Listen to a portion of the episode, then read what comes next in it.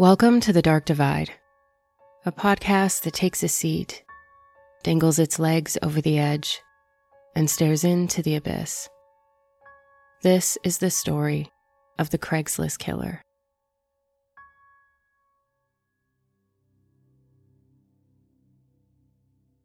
Megan closed her eyes and soaked up the sunlight beaming through the windshield of the car. Massachusetts in April was such a beautiful time the brisk air leaning into a mild Monday afternoon, and it felt like it was going to be a relatively stress free week. She needed a little vacation away, and a night or two in Connecticut at the Foxwood Casino sounded perfect.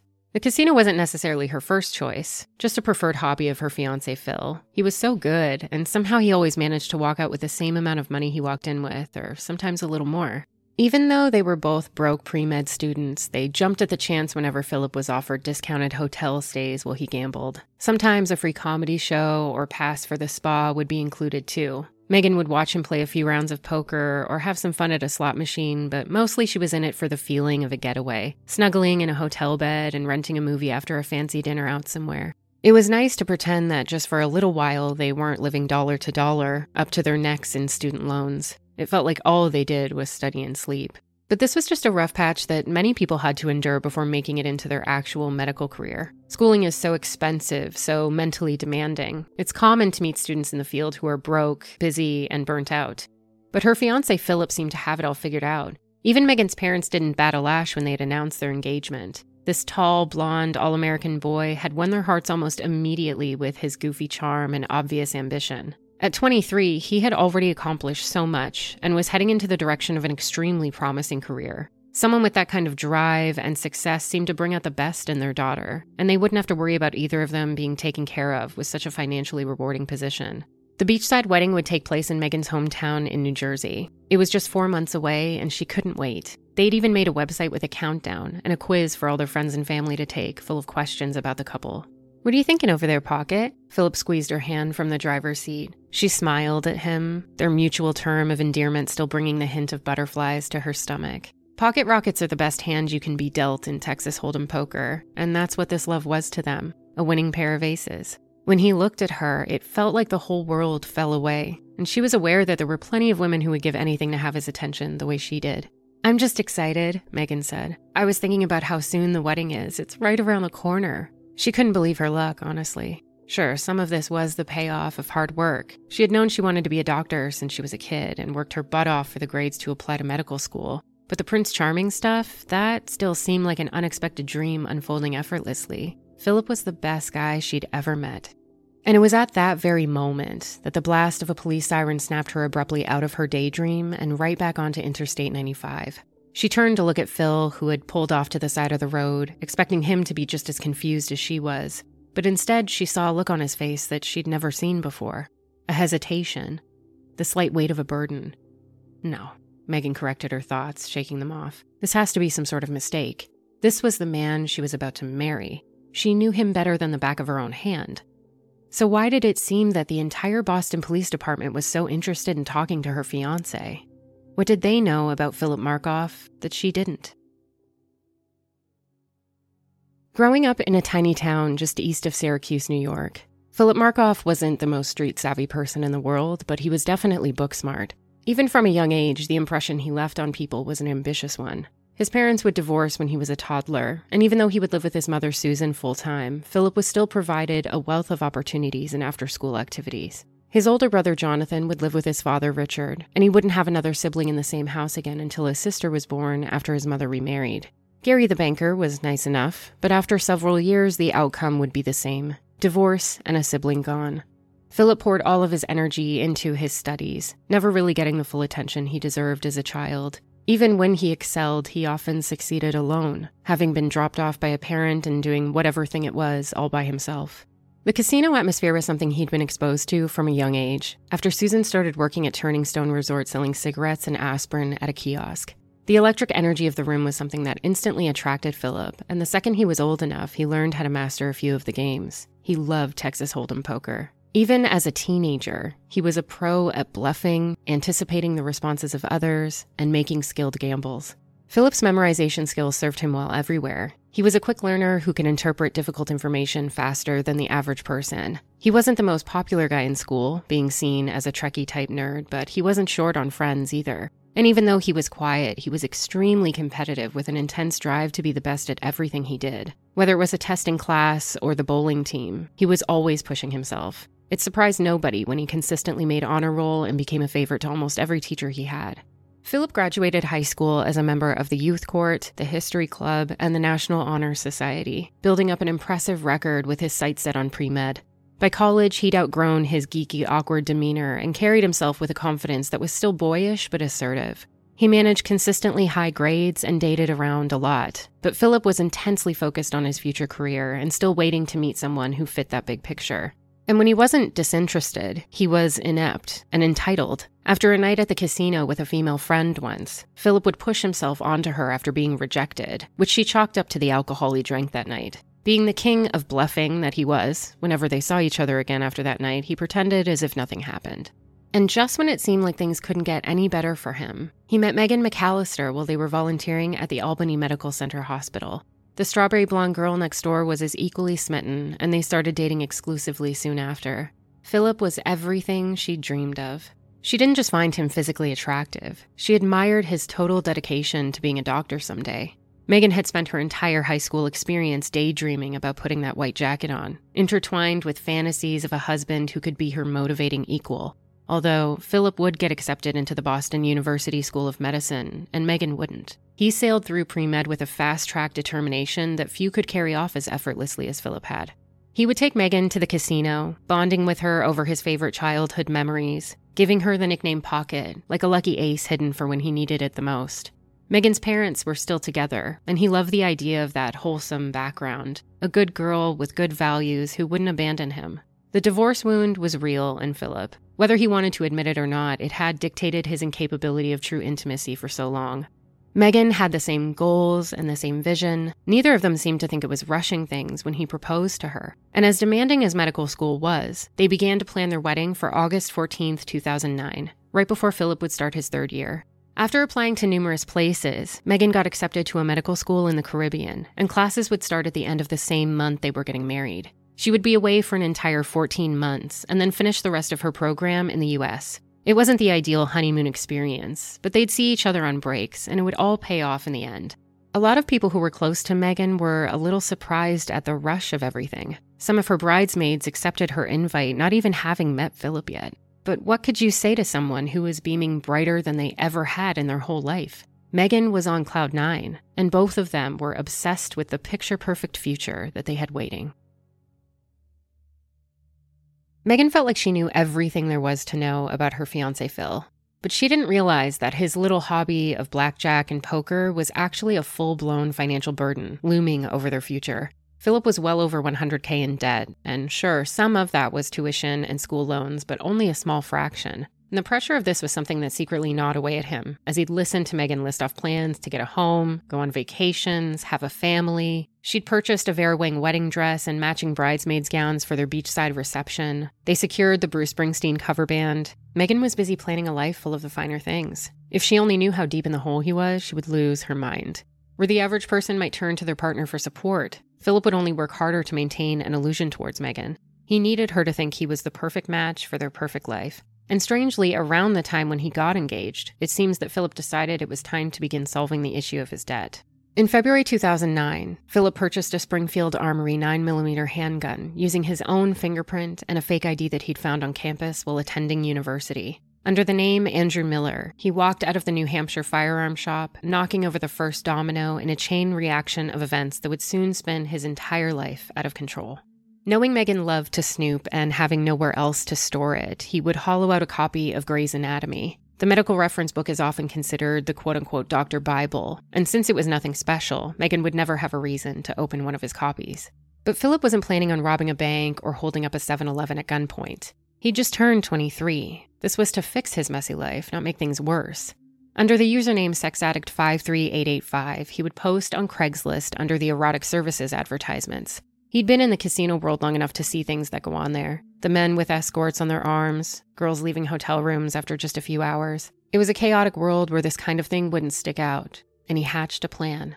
Nobody would ever suspect someone like him. And who the hell would believe that type of woman anyway? He felt so confident that he could talk his way out of anything. And at one point, he even purchased duct tape and zip ties while he was out shopping with Megan, who didn't even seem to notice. To say she was trusting of Philip was an understatement. He was a continuation of a very normal, very all American girl next door type of upbringing.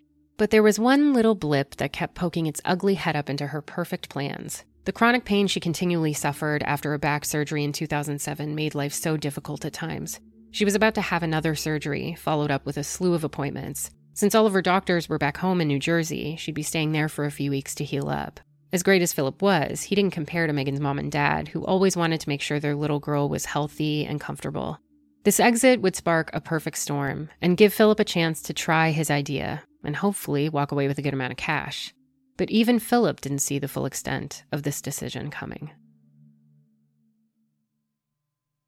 29 year old Trisha Leffler was in Boston for work and, of course, a little fun. She was only there for the night and then it would be back to Las Vegas. Making your own schedule, doing what you want when you want, and going to fun places were some of the perks about escorting that she liked. She was making thousands a week, especially since she was willing to travel. It wasn't her forever plan, but it was good for now. She chose the perfect area in Boston where the big spenders usually stayed. After checking into the Westin Copley Hotel, she placed an ad in the erotic services section on Craigslist. Sweet young blonde in town for a short time. Come relax with me. Within a few exchanges, she chose to meet Philip that night. They decided to meet at the elevator, so she could feel him out before letting him know what room she was in. There weren't many precautions a person could take in her position, but Trisha did them all. Although being your own boss meant you were usually your own protection. Regardless of whatever safety measures were put in place, this kind of arrangement was built upon risk. But when the elevator doors opened, nothing set off alarm bells. The way he was dressed made it clear that he was trying to keep it low key, but that was nothing new she'd seen in clients. His boyish good looks and tall frame were surprisingly attractive. And even though he came across as nervous, his voice was instantly warm. Almost immediately after entering the room, Philip would make his true intentions known by drawing his gun and commanding her to lay down on the bed with her hands behind her back. As Trisha began to panic, she figured the best thing to do was follow instructions. She watched as Philip tucked the gun into his back pocket and put on some black leather gloves. He knelt behind her shoulder blades and used zip ties to fasten her wrists together. In a way, there was a small sense of relief. It didn't seem like he was there to rape or assault her, and he was oddly polite as he asked where her money was. He didn't curse, he didn't yell, and he was stern in his demands but not threatening. Philip grabbed 800 in cash as well as a credit card and a few gift cards. Can I have your underwear? He asked her. I mean, yeah, sure. You can take whatever you want, anything. Can you maybe just leave my ID so I can still get home? And to her relief, he obliged, but he still made it a point to take her cell phone number from her phone and delete all of their exchanges. Unable to press the tiny buttons with his gloves on, he removed them to do so. Bold and unapologetic, Philip didn't seem too worried about the fact that she could identify him with crystal clear recognition. What are you doing? Trisha asked, watching Philip walk around the room as if he was searching. I'm looking for something to tie you to, he snapped. Philip didn't plan on killing Trisha, and he knew that her reporting him was inevitable, but he figured he'd be okay with some extra time. Taking her over to the bathroom, he tied her to the doorknob and shut her mouth with duct tape, all still without putting the gloves back on. Then he took a knife out of his pocket and cut the lines to the hotel room phone. Don't call anyone for at least 15 minutes, he commanded. Trisha nodded her head up and down emphatically, so he knew she was in full agreement. Her heart was pounding. Her hands were already tingling numb from the wrist restraints. She just wanted this over. And before she knew it, he was gone. It took her less than a minute to pull and wiggle herself free and open the door slowly, peering ever so slightly into the hallway, half expecting to see him still there, ready to catch her. But it was empty. She grabbed her room key and went to knock on a neighbor's door, frantically begging them to call security. Unfortunately, by the time the police showed up, Philip was already long gone, but they took everything she said seriously. In a world where women are often treated as if they've brought this crime upon themselves, Trisha was relieved to see that wasn't the case here. She'd heard horror stories of girls in similar positions as her who'd been shamed or even charged themselves. But they made her feel safe after what she'd just been through and treated her with the same kind of respect that they would and should treat anyone in her position. If there was one thing the Boston PD was known for, it was owning their city. History had proven that this often only continues to escalate, and they would be right. The compliance Trisha had shown gave Philip a massive sense of control and confidence. The whole thing had gone off way easier than he ever expected, and the power he felt was the ultimate rush. Unlike his good grades and beautiful fiance, he didn't have to work hard to get this reward, didn't have to earn it or tend to it like a card house. He could just take what he wanted. As if the police would believe some random woman escorting for money online, he had assumed. He didn't think that he was leaving a trail behind him worth following. And the cops were on his tail, but still too far to even come close to his shadow. With an unabashed willingness to make his problems go away no matter what it took, Philip went looking for his next victim. Julissa Brisman was only in Boston for three days, but most of her free time was already spoken for. The 25 year old New Yorker was a part time employee at a tanning salon, but her real money came from modeling lingerie and bikinis, as well as offering erotic massage services online. But this was starting to become the beginning of the end of that line of work. She had been quite the party girl in the city's more sinister and dangerous scenes. But by 2008, Julissa was sober from all substances and was studying in the counseling field, hoping to help other people get out of the same hole she'd fallen into. But she was also determined to pay her own way through school and keep her head afloat. As low key as a tanning salon job was, a whole paycheck didn't even come close to what she could make in an hour or two with a massage client. She wasn't proud of it, and most of the people closest to her were unaware of this part of her life. For Julissa, it was a means to an end. Once she graduated, life would look completely different. She was about to turn 26 in a week and determined to make this year the best year yet. Julissa wasn't necessarily a stranger to having men gawk at her for money. She was confident and smart, often coming across much older than she was. The slim brunette knew exactly how to play up her big brown eyes and full lips, and she was fairly young when she realized that attention from a pretty girl was currency she could use to her benefit. Often in the world of sex work, there are various areas or levels, so to speak, and Julissa didn't consider herself a sex worker. She didn't have sex for money, and the touching only went one way. Sometimes this perspective gives the false impression that there's also less risk or less danger. But the truth is, once that hotel door closes, she's alone with a stranger, and the only means to protect herself is calling the front desk in time. But unlike Trisha, Julissa took her screening process a step further. The woman who owned the tanning salon where she worked also managed the Craigslist postings and arranged the schedule. She posted the slot times available for erotic massage appointments along with the requirement to give a phone number. I don't give out a contact number unless you give yours, the post warned. Someone else always knew where she was and, to a certain extent, who she was with.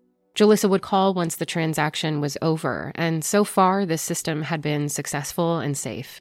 On April 14th at 4:37 p.m., Philip responded to an ad requesting that evening around 10. Julissa was free the entire day, but it was Wednesday, and Philip still had classes to attend, exams to study for, and an unsuspecting fiance to call on the phone. Plus, one of the things that had played up to his favor when it came to all of the surveillance footage was the low lighting and outdoor darkness. Even as sloppy as he was being, he was truly convinced that the authorities would never catch him. Philip sent a message at 9:41 to say he'd be arriving at the Marriott early, and Julissa got a text to let her know he'd be heading up to the room soon. Just as he expected, his clean-cut appearance and calm tone came across as non-threatening. And like clockwork, once the door closed, Philip took out his gun and immediately seized control of the situation. However, he hadn't predicted that Julissa would put up one hell of a fight. And after managing to get a zip tie around one of her wrists, Julissa fought back again. She didn't know what this guy wanted, but whatever it was, he wasn't going to get it.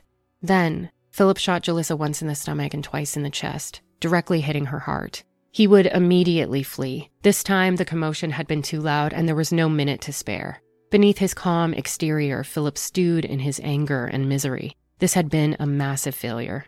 A woman down the hallway from Julissa's room had heard the sound of thuds and then shots ring out in the distance. She put down her mystery novel and tiptoed over to the door, poking her head out nervously. She could see a woman half out of her doorway on the ground, unmoving in a strange silence. The security staff on duty would never forget the way she looked when he moved her hair away to reveal all of the blood still dripping down her face. The lifeless image would haunt him. Paramedics could immediately tell that Julissa had gone through an intense struggle before being shot, her head had been bludgeoned multiple times, no doubt with the butt of a gun. She had multiple bruises and injuries all over her head, her hands, her arms. She'd been fighting for her life and scrambling to get out of the room when he killed her. Julissa was pronounced dead an hour later at the Boston Medical Center, a hospital that Philip could be a doctor at in a short amount of time. Julissa's friend sent her a text message at 11 and again at midnight, wondering if the client had left yet. When she heard nothing, she figured maybe Julissa just fell asleep or things ran late. Please let me know everything is okay, she texted at 5:30 the next morning. And by 7 the panic set in. Her heart sank when she called the front desk and they told her to contact the Boston police. By now, forensics were already being gathered, as well as footage from the hotel security cameras. But Julissa's boss had something even better. she could provide them with access to the Yahoo message account and the email exchanges she'd had with Philip. And all their suspicions were confirmed when they spotted the same man leaving the Marriott on camera. At 10:06 p.m., he leaves the hotel, phone in hand, just a calm guy texting and walking off into the night. His demeanor is so much more collected than you'd expect from a person who just murdered someone in cold blood.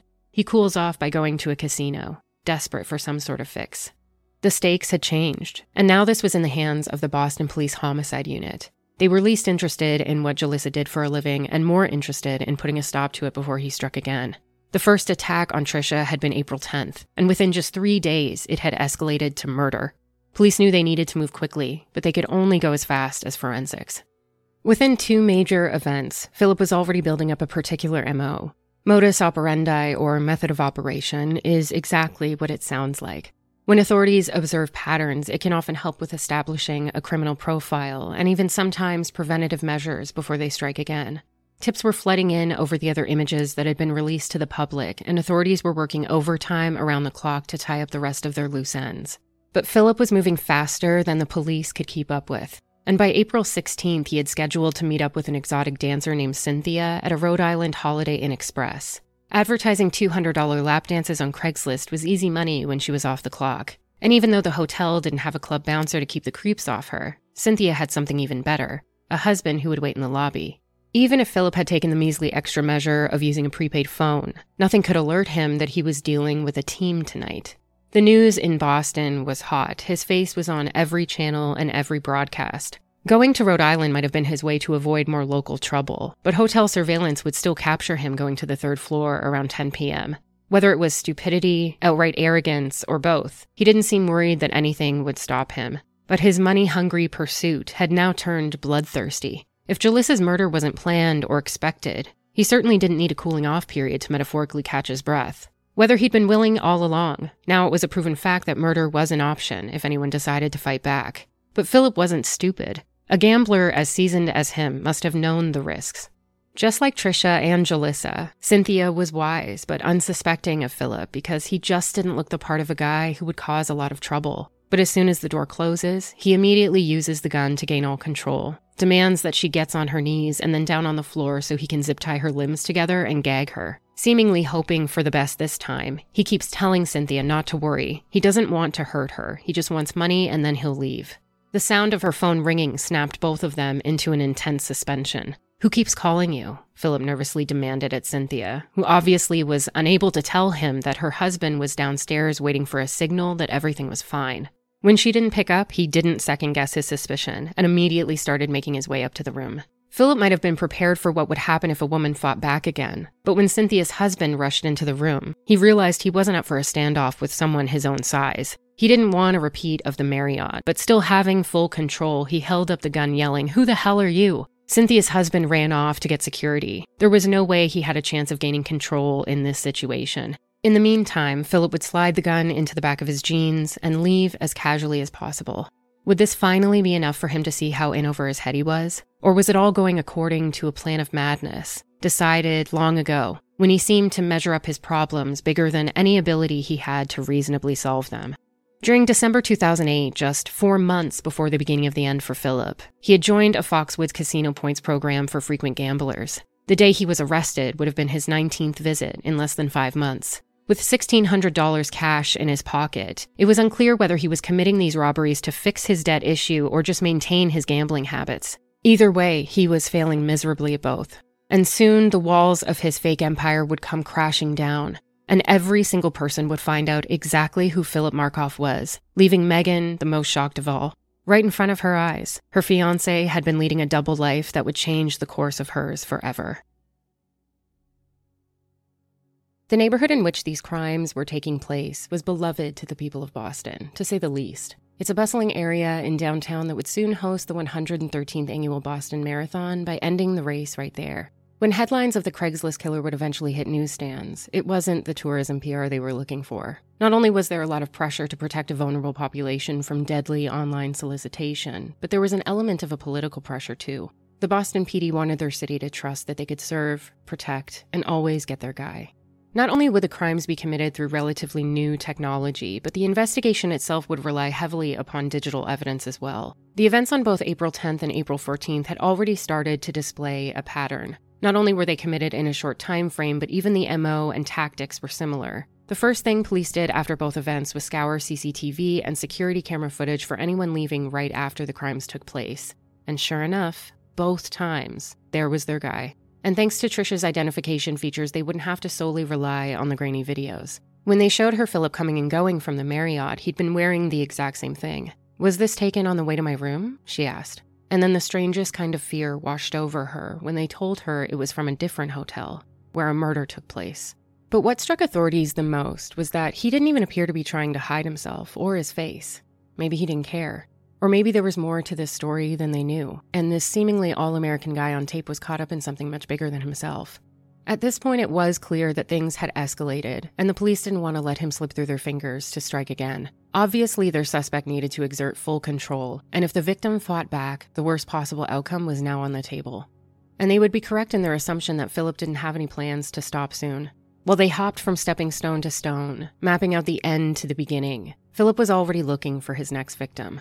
Authorities made the connection between the two cases using the information from Julissa's friend who had arranged to see him through Craigslist ad responses, leading them to an email address from Live.com which had been made solely for the purpose of the solicitation. A few warrants later, Microsoft would provide the IP address connected to the email. This process of forensic leapfrog had led to a massive break. Now they had a physical address for their suspect, and surveillance on Philip would start immediately.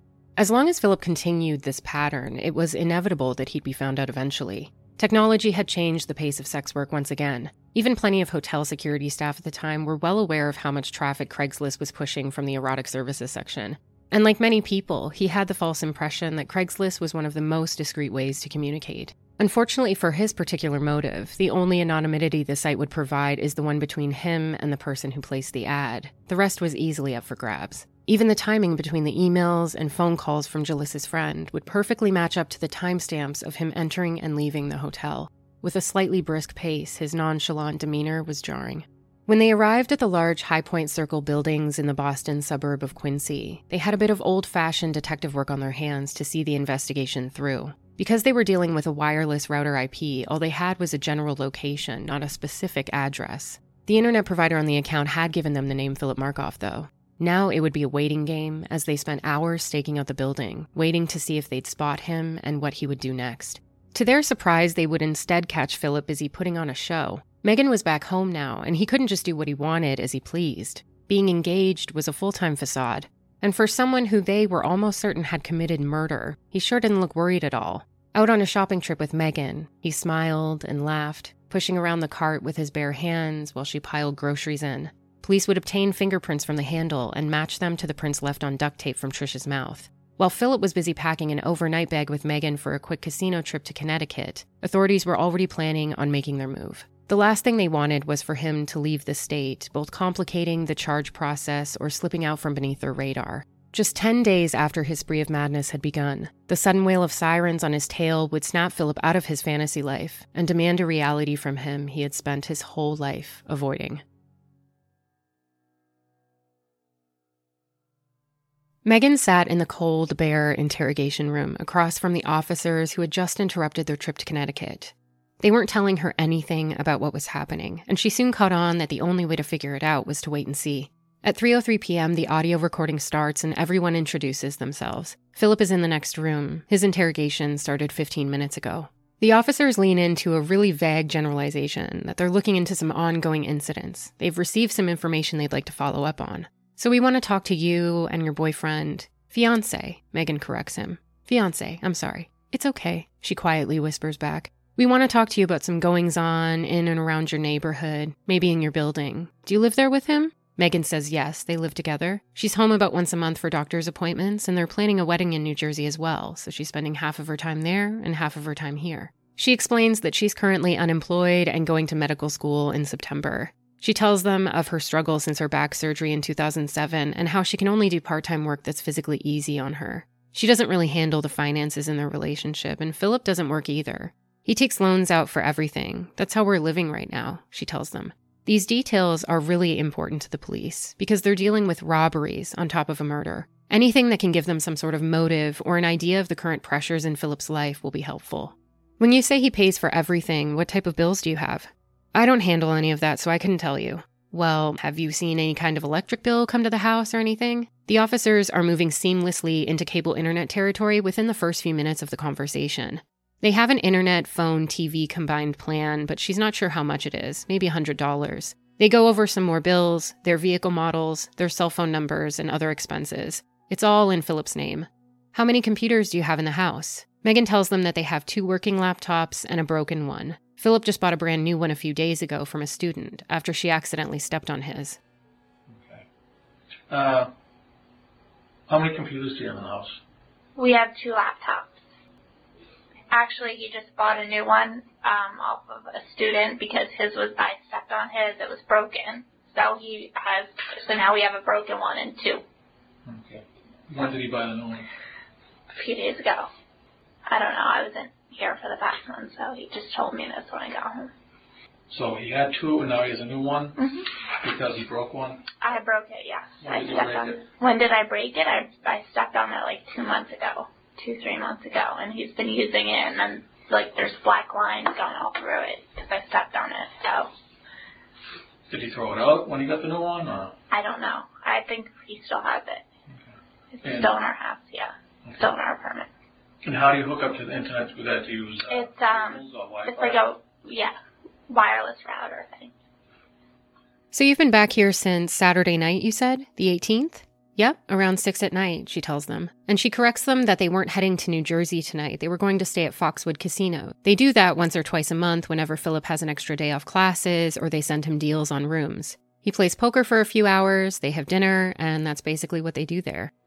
You go down there about twice a month. Do, does, Mhm. do you play cards? I don't. I sit with him and watch him, but I don't. I don't gamble at all. And what does he play usually? He plays blackjack, and like that's it for like a couple hours, and then you know we have dinner, and then that's it. That's basically what we do there. What kind of stakes? Any type of, you know, what kind Uh, of, he has no money, so he's he's you know not he's not gambling with a lot of money. Small stakes? yeah. yeah. And when, when you're out of town, Mhm. um, when you were out of town this past month, do you talk daily? Yeah, we talk a few times a day. Okay. And is that on the phone from the house, cell phone? Usually the house phone. Okay. I, I usually call him from the house phone. and He's always at home. how I mean, texting? texting, I text him. Okay. And as, as finances, Uh, how long has the financial situation been like this where he just takes loans to basically live? Is Since he since started he medical? started medical school, because they don't, you know, you can't have a job while you're in medical school, basically. I mean, this is how. Then they go over the details of their income a little more. Megan hasn't ever worked since she's been in Boston. She hasn't been working for a long time, and neither has Philip, who is a full time student. You either have rich parents who pay for everything, or you take out loans. That's what everyone does in medical school, she explains. So you guys have rent, food, cable, car payments, cell phones, internet. You're planning a wedding. You both don't work. We're talking somewhere in the area of at least $2,000 a month for basic living expenses, and your student loans take care of all that? Mm hmm, Megan agrees.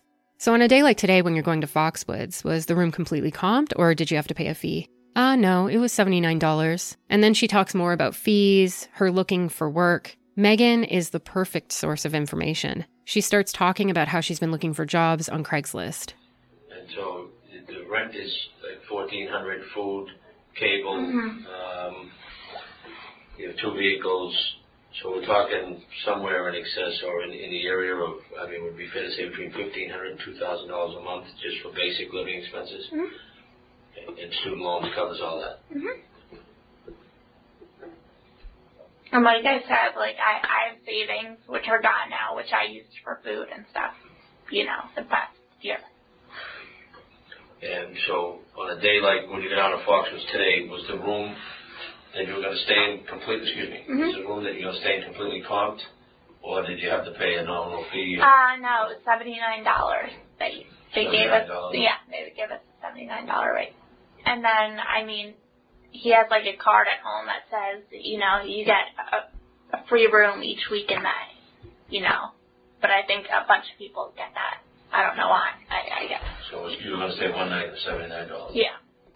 You said you were, uh, looking for work on Craigslist. Mm-hmm. Do you frequent, um, I haven't done it since December because I've been concentrating on getting into medical school. So I mean, really? So from this past December and then like a year before that, I, I was looking. I was doing like trying to find nanny jobs, stuff like that. I I would like email people or email the Craigslist people, and I mean I got maybe one or two people called me back out of the hundreds. And how does, so, I'm I'm a little bit older than you, obviously, so that Craigslist stuff is a little different. How does that work? Do you, do you apply for jobs right on? Um, there's people that it's it's like a it's like a newspaper classifies that online. So there's people who post jobs or whatever you're looking for, housing.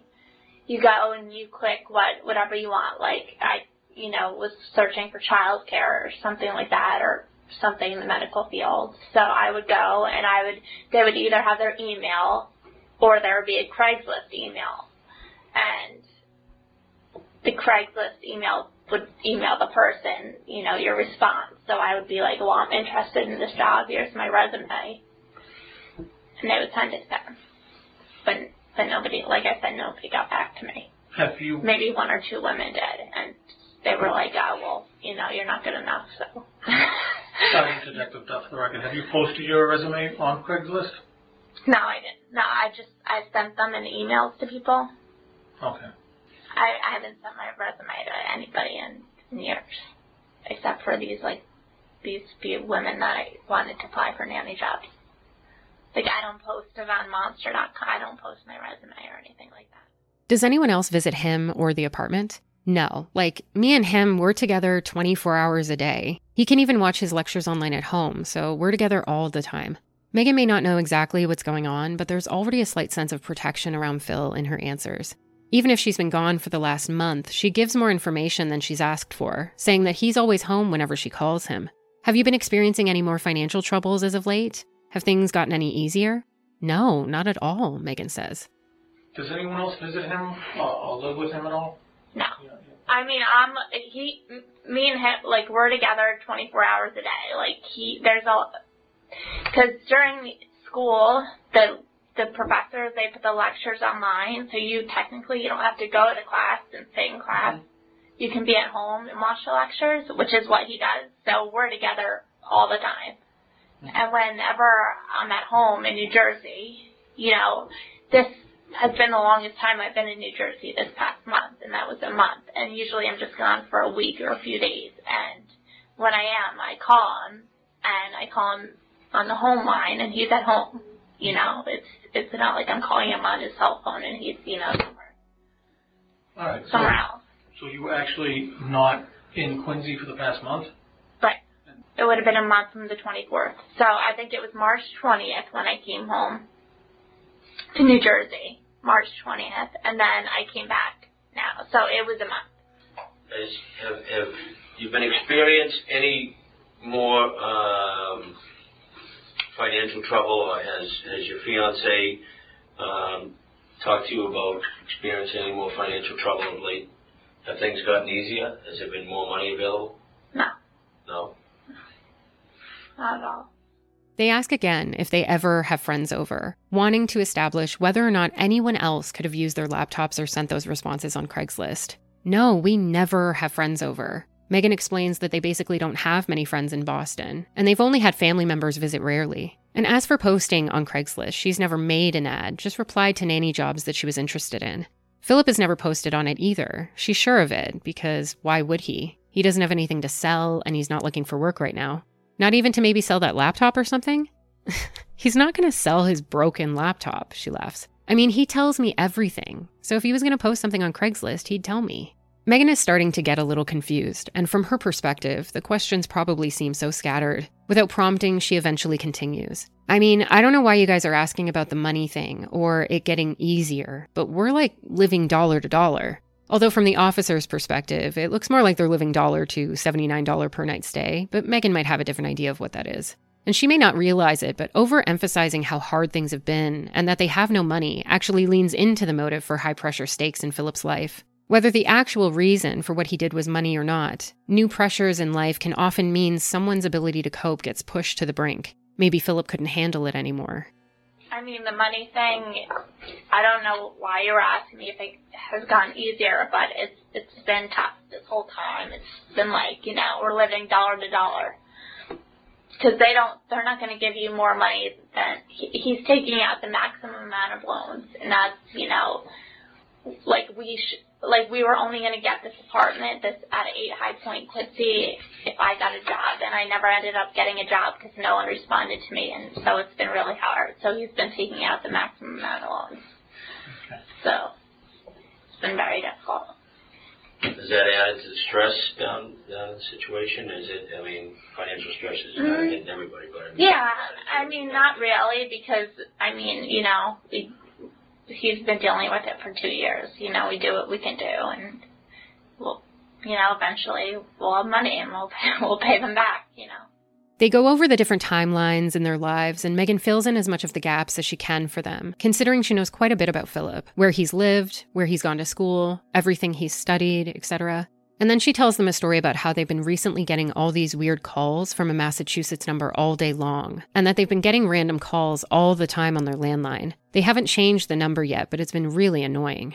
In the last few weeks while you were away, has Phil told you about running into any kind of problems, illegal or otherwise? Did he seem the same the last couple days that you've been with him? And after this question, Megan's patience has reached its limit. Can I ask what happened or what this is all about? But they tell her they need more background information first. Did, uh, you, you said it kind of annoyed you that you kept getting these calls, hmm but your boyfriend just said, kind of, don't worry about it. Did he seem to take it in stride? Well, he's like that. I mean, he's like he he's like maybe we should call Comcast or something, but we we never ended up doing that. Or he's just like you know just don't answer or you know pick it up and tell him stop calling, you know, or just stop answering. He just you know kind of blew it off like don't don't answer them anymore because I'm getting mad. I'm wanting to pick up and yell at these people, and he's just like you know just don't get worried about it.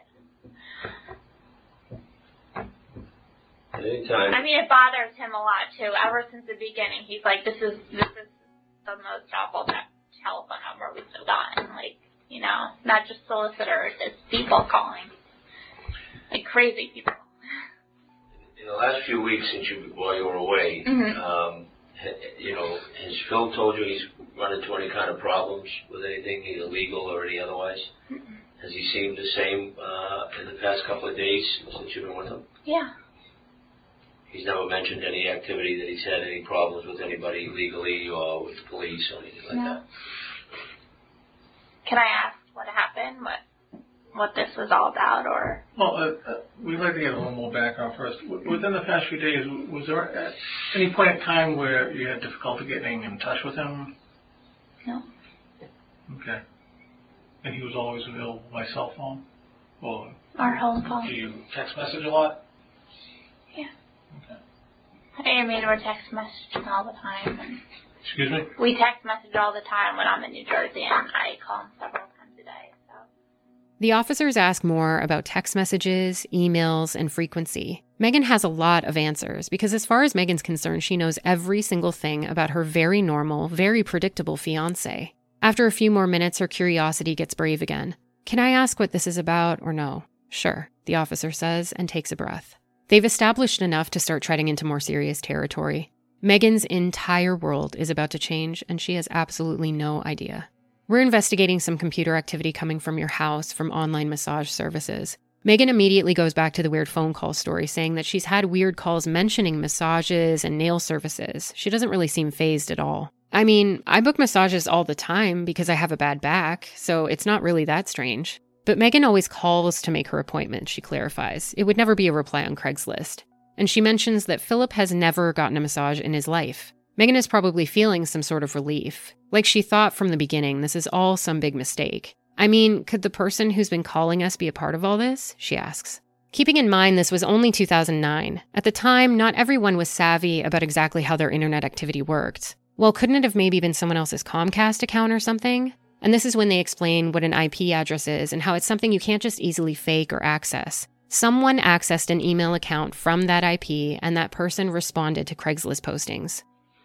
We've told you that, you know, you've asked us a couple of times kind of what it's about, and we're kind of explaining to you that um, there's some activity, we believe, that emanated from your apartment relative to computer activity, correct? Okay. Um, I mean, how do you know it's from our apartment? Could it be just through a Comcast, through, you Well, know, any computer or? something that we've, we've- we've fallen back as best as we can, uh, and you have a Comcast account, correct? Right, And that's in Philip's name? right, And having a computer account is like having a phone number. There's a, there's a number Right. assigned to you. right. Do you know anything about computers? Not really. Okay. There's a thing called an internet protocol Yeah. address. It's like your computer's phone number. Yeah. Every account, every Uh, uh, person with an account has an IP Right. number. now, can people, um, you know, like hack into that? You know, like people do that with computers all the time because Well- I'm not understanding. I don't think they can hack into it so much as theoretically uh, someone could access it from somewhere else. Uh, Mhm. but we have a static uh, number, which is your your fiance's. I mean, could it be our phone number that? That's, No. No, it's, Oh, it's, your, okay. it's your IP address. which- oh, okay. What, what we can tell you is if someone has accessed, uh, um, someone has ac- accessed Craigslist from your apartment. Well, from- well, actually, let me clarify that. Uh, someone's accessed uh, an email account from the IP address associated with your apartment Mhm. uh, and uh, made some emails to someone. Mhm. and set up a date. But they had more than just a connection to the IP address. They had photographs for Megan to look at. Where is this? Megan's voice changes tone. I'm not asking where it is. I'm asking if you recognize the individual in the picture. That looks like Phil. She agrees with an unsaid implication. Might not be his shoes, but that's definitely his leather jacket. They read the date and times out loud and describe it for the audio, and she more or less agrees that two out of three photos look similar to Phil. She's curious where it was, most likely to verify that it's somewhere he could never be. She knows him like the back of her hand. She would know what he'd been doing on those days at that time. What I'm going to do is I'm going to ask you to look at the picture and see if you recognize the individual in the picture. Where is this? I'm, I'm not asking where it is. I'm asking if you recognize the individual in the picture. That looks like Phil. That looks like Phil. Yes. Okay. And I'm going to ask you to look at another another picture. Who is that? I cannot tell. Okay. Does it look like anyone you recognize? Um, it, it could look like a lot of people. I, that may be Phil, may not. I mean, that guy looks heavier than Phil. Those aren't his shoes either. Okay. How about the jacket? Phil owned a leather jacket. That Yeah. what was that? Pardon? yeah. Okay. Have you seen Phil with that leather jacket on recently? Um, he wears it. Okay. And um, when you look at that picture there, the first one, you said it looks like Phil. Is that correct? Mhm. So you, you believe that, that that person in is photo number one looks just like Phil. Is that correct? And you can take it on the sheet protector if it's if the glare uh, bothers you. It looks similar, Okay. but he does not have those shoes, Okay. and then that guy looks heavier. Okay. But he does And that, that, that he doesn't have that jacket. He has a similar leather jacket. He does have a leather jacket, Okay. but those aren't his shoes. okay.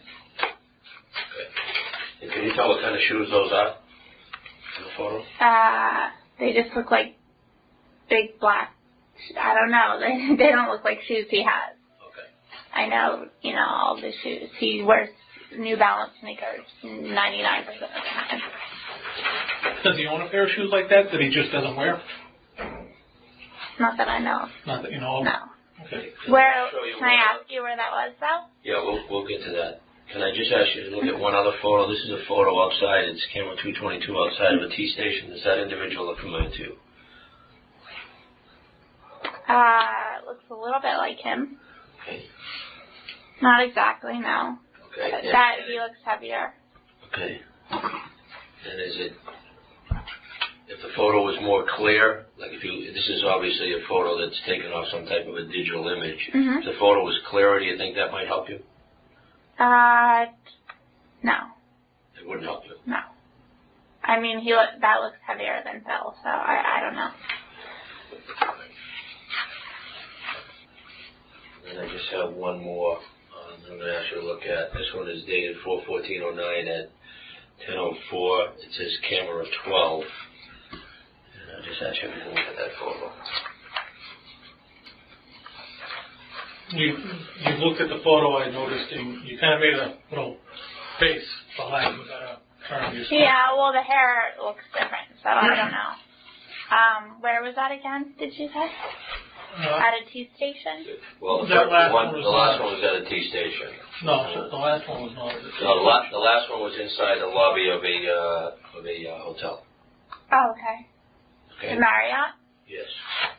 So What? Which Marriott was that? Marriott in Boston, Oh, okay. Copley Square. Had you seen any of these Marriott photos? Have you been Boston. watching the news the last couple of days at all? No. Have you read any of the Boston newspapers? No, because I've been in New Jersey, so I. but you've been back since. Oh, the the guy. My my mom actually told me there's a guy, you know, going around in to hotels. Right. Right. So what I'm asking you is, is we're following the lead, Mm-hmm. you know, from the IP address in your apartment, Mm-hmm. okay, that made a date with an individual at a hotel. And then the first photo I showed you is Mm-hmm. an individual at that hotel that showed up at that time that the date was made, and you told me that it looks like Phil. Is that correct? If I showed you that picture on a digital image that was somewhat more clear, would that help you? It might. Okay. Would you be willing to look at that on a, on a computer if I Sure. showed you on a digital, digital image? So, what does massage therapy have to do with a guy killing women? Megan is extremely confused. The police explain their line of questioning is so she can start to see the whole picture of what they're piecing together. She agrees it is quite the coincidence. She mentions that when they got pulled over earlier, Philip was scared to death. So what is this massage therapist have to do with the guy there's some, killing people, killing the women? Well, there's, there's, there hasn't been women killed, okay? There's, uh, there's only one person killed. And it was a massage therapist, you said. no, Or no? no, we didn't say I that. didn't say that. Oh. We, when we asked you, when I asked you, the records, Lieutenant Murray, I had asked you about any, you, you told me that you had got some crank calls into your apartment. I asked you if any of those calls were either threatening or sexual or anything else in nature, and you said that they were none like that. That there was a person that Well, they- appeared to be mentally yeah. unstable, Right. correct? And then I asked you if um, there had been any calls relative to massage or anything like that. You said, well, you know, yeah, there were a couple of calls that people started asking for massage, which, you know, is kind of a strange call uh, to Yeah. get at one's house. Yeah. And yeah. Okay. And we then, you asked us basically why you're here, we told you that a, a, uh, An email was an sent. email was sent from an IP address in your apartment, okay, to set up a, an appointment with a masseuse at a local hotel. And the time and time frame of, uh, that appointment coincides with these surveillance photos of the individual. Okay. And I who's asked the you. masseuse? Is That's, that's something that we'll get to the bottom, we're trying to get to the bottom of. okay. okay? But, you know, at this point, um, we showed you some surveillance photos and you believe it looks like Phil in the photo, all right? So coincidentally, there's someone at this hotel at the time of the appointment who looks like Phil, Mhm. and it appears that the appointment was made from the computer in your apartment. That's, that's kind of a big coincidence. Wouldn't you agree with me? Yes. Okay. I mean, could there have been a million guys, you know, going Well, to the I guess our question is, has Phil mentioned anything to you about having any problems? Like when the police went to pull you over today on the highway, did Phil say anything to you? No, he was scared to death.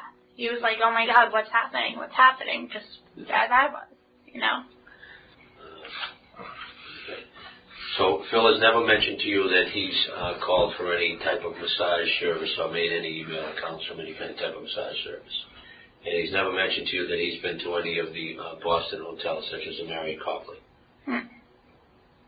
I'm sorry, he No, won't pick up. no. And when you were pulled over today, he never mentioned anything to you about the police. No, no, he was scared to death. He was scared to death. He said, "What is he's what's happening?" Basically, we turned to each other and said, "What is happening?" Okay. I mean, um, we're still scared to death, obviously. The officers ask if she's willing to look at photographs after they've been digitally enhanced. Maybe that will help her be sure.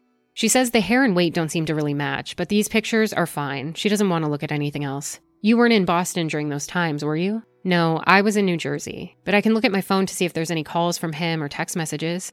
They ask about the shoes. Maybe he has a pair that she isn't aware of. No, I monitor all of his shoes. She laughs, probably realizing how silly that statement sounds. I pick out all of his shoes, she repeats. And she's never seen him once wear a baseball cap, at least not for a year, because she hates how they look on him. Maybe if Megan saw a digitally enhanced photo, she would realize that those shoes match the very ones Philip is wearing right now. So you say Philip is a homebody, more or less, the officer starts, and Megan begins rambling again about how he's home all the time and she knows about everything he does. She has a lot to say because she's feeling defensive. Whatever they're trying to accuse her fiance of, she's absolutely sure they're wrong. Just speaking on the money again and going to the casino, do you know how much he spends on gambling? I don't know, but he's not going to walk out with less than he came in with. She says if he was a heavy gambler, she'd be shocked by that. It's not any more significant than any of his other hobbies. Then they ask if she's ever seen Phil with a firearm. Never. Is there one in the apartment? No. He's open and honest about everything, and nothing in their home is off limits, so she would know for sure. I mean, do you think this is the guy who's been in the hotels, or is there a million people this could be? I mean, this is very worrisome. She's still hopeful. But what she's told them here has only further validated that Phil is their guy. You love Phil and you two are engaged. Would you ever protect him? I would not lie for him if he did something like this. No, I wouldn't. Okay. I have no further questions. Uh, just one thing. I mean, is this? Do you think this is the guy that's been in the hotels, or is, well, That's why we're here. is there like a million people that this could be? Because this is very worrisome, you know. I can understand your concern. I, I think, I think, you know, one of the things that's most worrisome for us is that a, an online email was initiated from an Mhm. IP address in your apartment. hmm The individual that we believe that showed up to complete that online massage or date is the individual in the picture. And the first picture you looked at, you thought he looked quite similar to Phil. Okay, and then, Okay? So for us, but does this have to do with the masseuse? yes. Is that what you're saying? Oh, Yes. okay. And you've been with Phil for a couple of years now, and you're engaged, Yes, and you love him. yes, I do. Okay. Would you try to protect him if he did something wrong? Would you lie for him? I would not lie for him if he did something like this. No, I wouldn't. Something like what? Like, like what you're telling me. If he's out killing people. I I don't think we ever actually said that. I, I don't know what happened to the masseuse. Can you tell me what happened to the masseuse? In, in one of the instances, they've been robbed. In another instance, they've been killed. Okay. Okay, I just, I would never, ever, ever think he would ever do something like that, ever.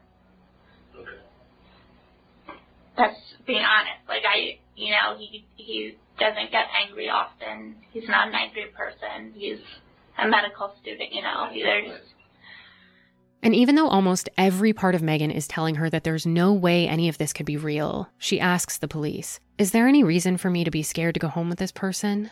Which is such an interesting way to talk about Phil. Already there's a part of her wondering if there's a Philip she doesn't know. I have no further questions. Uh, no further questions, no. Would you be willing to, if we uh, do have some other questions, to come back in for an interview? Sure. Okay, great. I mean, is there any reason for me to be, like, scared to go home with this person? Might be outside? At, at this time, we're gonna make some decisions. We're gonna, we're gonna actually, we don't know what's going on outside this room, so we're gonna. Like, I, I just, Hey, do you have any reason to fear him? no, not at all. But I'm just, Are you? you're worrying me. Well, I can see this is a very serious business, and you know we don't mean to worry you. We don't mean Yeah. to alarm you in any way. This is pretty serious, and um, you know that's what we do. We investigate homicides. you know. Right. I mean, are there other people that were at this hotel that could have done this? So, That's why we have an ongoing active investigation. okay. Okay. Either way, it doesn't matter. Philip won't be going home with her. In the room next door, Philip has been less helpful when it comes to offering up information. If it was true that he was scared to death when they'd been pulled over, he was sure doing his best not to outwardly show it. It's 2:45 when they start and they give him the same general explanation that they gave to Megan. But Philip isn't confused like she was. He knows exactly why they want to talk to him. At this point, he just doesn't know how much the police know. And he's going to play stupid. He's spent his whole life perfecting an image, an image that has been enough to open doors and hide in every other situation in his life so far. Why should this be any different? They don't waste any time and get right down to business with his Miranda rights. When someone in an interrogation hears this, they usually think they're being arrested. And by all means, anyone in this situation should just ask for an attorney and stick to that. But the police are always great at reframing this as a means to open up dialogue. You can just get a lawyer, quit the questioning process, and be done with it. But more often than not, curiosity gets the best of people. Someone like Philip, who is used to being in control and has a lot to hide, would be particularly interested in finding out more. And authorities will make you feel like asking for a lawyer is suspicious, as a self doubt tactic. If you still need reassurance, the police will be sure to calm those concerns with a reminder that you can stop at any point. A suspect might think to themselves, it's no big deal. What could a couple back and forth bits of conversation really do? Especially someone who thinks they're smarter. But when you're dealing with trained professionals, it doesn't take much. A few sentences later, you've already said more than you realize. You're in over your head and you can't even see it. When your focus is lying or dishonesty, everything else is harder to maintain. You can't stay neutral when you have something to protect. Philip is also confused about how the whole attorney thing works in the first place. He seems to hint that he needs one, but he gives them another avenue to keep talking because he asks if they'll give him one. They explain to him that they don't just have lawyers on call waiting around for people. If you want a lawyer, you have to get one yourself. And of course, they don't get too into the details of how he would acquire one, making it sound like an annoying process. They want to focus on his curiosity about what they've even taken him into the station for. They want a motive. They want a confession. In the least, they want more information to secure warrants for his apartment, depending on the things he mentions. And then one of the officers makes a genius move, implying that Philip is a generic looking guy, and really this could just be a matter of clearing up a simple misidentification. And it works. After a little back and forth for the first 10 minutes, Philip is okay with the fact that he can stop at any time. He's too busy playing stupid to realize this is a trap. It's also interesting that at no point does Philip say, Wait a minute, hold on, you're investigating me for something I'm involved in? No, it's just a couple calm questions about whether or not they can get him a lawyer and I'm willing to make a statement at this time without a lawyer being present. Would you like to speak to us now relative to some questions we have to ask you? Well, it depends what they're about. Maybe I should speak to a lawyer. Well, it's up to yourself, and it's a decision you have to make. Well, You what's know, this about?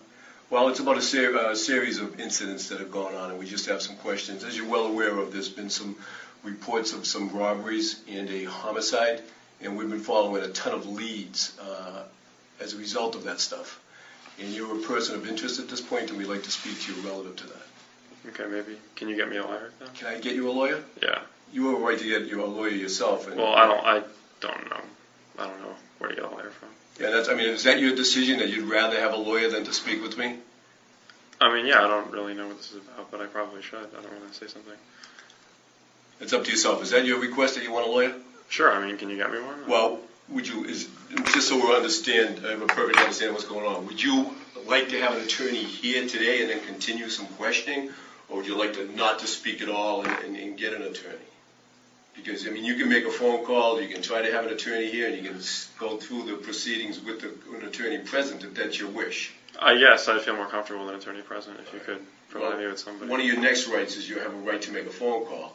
We'll let you make a phone call, and if you want to try to find an attorney and have an attorney respond here, no, you can just have someone who does this, uh, we have an attorney that does this. or you know, who's Yeah. you know what I'm trying to say. I do know what you're trying to say. You want to consult with an attorney before we move forward, is that correct? Sure.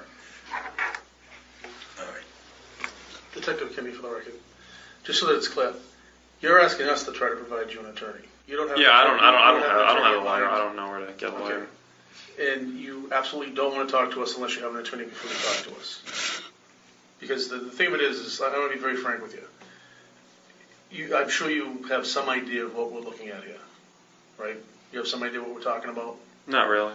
Well, you live in the area and you've been watching the news. I don't really watch the news. Do you read the newspapers? No. Not at all. No, people my age don't really watch. because you don't watch the news, lose eye. Well, the, the detective talked about it briefly, that there's a number of incidents that have happened in the area. Your physical description, and that you're a white male with light colored hair, has triggered our interest in you to some certain extent, but as you can imagine, there's about probably 80,000 other people that are about your height, about your facial features, about your hair color. Yeah. Um, you're, you're a person of interest because of these things and some other things. Um, we would like to talk to you about that, but we're not going to talk to you if you insist on having an attorney there. We're not What are the other things? Well, until we get through this format, we can't talk to you about anything. Okay, well, But we have, we have to, we have to make sure that you, your rights, I mean, we're gonna be zealous in making sure that your rights are preserved. That- All right. That is our obligation to the law and our obligation to you. so Uh, I would like, I would like, can you provide me with an attorney? We're not going to provide you with an attorney. We'll make, uh, we'll allow you to make a phone call and you can inquire, okay? It says you'll provide me with one. Well, that's, No. that's, that's a process, sir, as that says there. Like, if in fact you ended up in the court, If you were indigent, and if the courts found you indigent, then they would provide you with an attorney. That's in a different proceeding. This right now, you're, like, number one, you're not under arrest, correct? But you said I could have a lawyer for I, this. well, the form is you have a right to an attorney, okay? We don't actually give people attorneys. You can hire an attorney to move forward. Or at some point, if you were arrested. I don't think I can afford an attorney. Well, I mean, that's, you know, I mean, that's, that phone calls could be made to a company, uh, the, the public defender's office, and maybe they can make one available to you. However, you're not the deciding factor of whether or not you could afford an attorney. The courts are. But the bottom line, as far as this interview goes, Philip, so we're clear, is you have a, a right to have an attorney with you while you're being questioned, if you so choose, okay? Okay. or you can shut down. You don't want to speak to us you know, because you want to uh, take one of your, take advantage of one of your rights and, and get an attorney, and you can postpone this till another time. Um, the way that works, if we're going to provide you with an attorney, we being the Commonwealth of Massachusetts, that means that there's a process in place. If you were arrested, brought before a court, and you tell the court that, hey, look it, I can't afford an attorney and I want one, and it's at that point they'll either deem you indigent, where you absolutely, because of the information you provide them, cannot afford one, and they'll provide you with a public defender. However, if they find that you have the means, either with family or other areas to afford an attorney, then they'll tell you to get an attorney before the next court date, to hire an attorney yourself. But right now, we, you can, uh, you know, we can see what's going on. If you want an attorney, that means we shut down. Okay? But I could stop at any time, right? You can, well, that's another one of your rights. If you understand that, as we read, you can proceed, you can talk to us.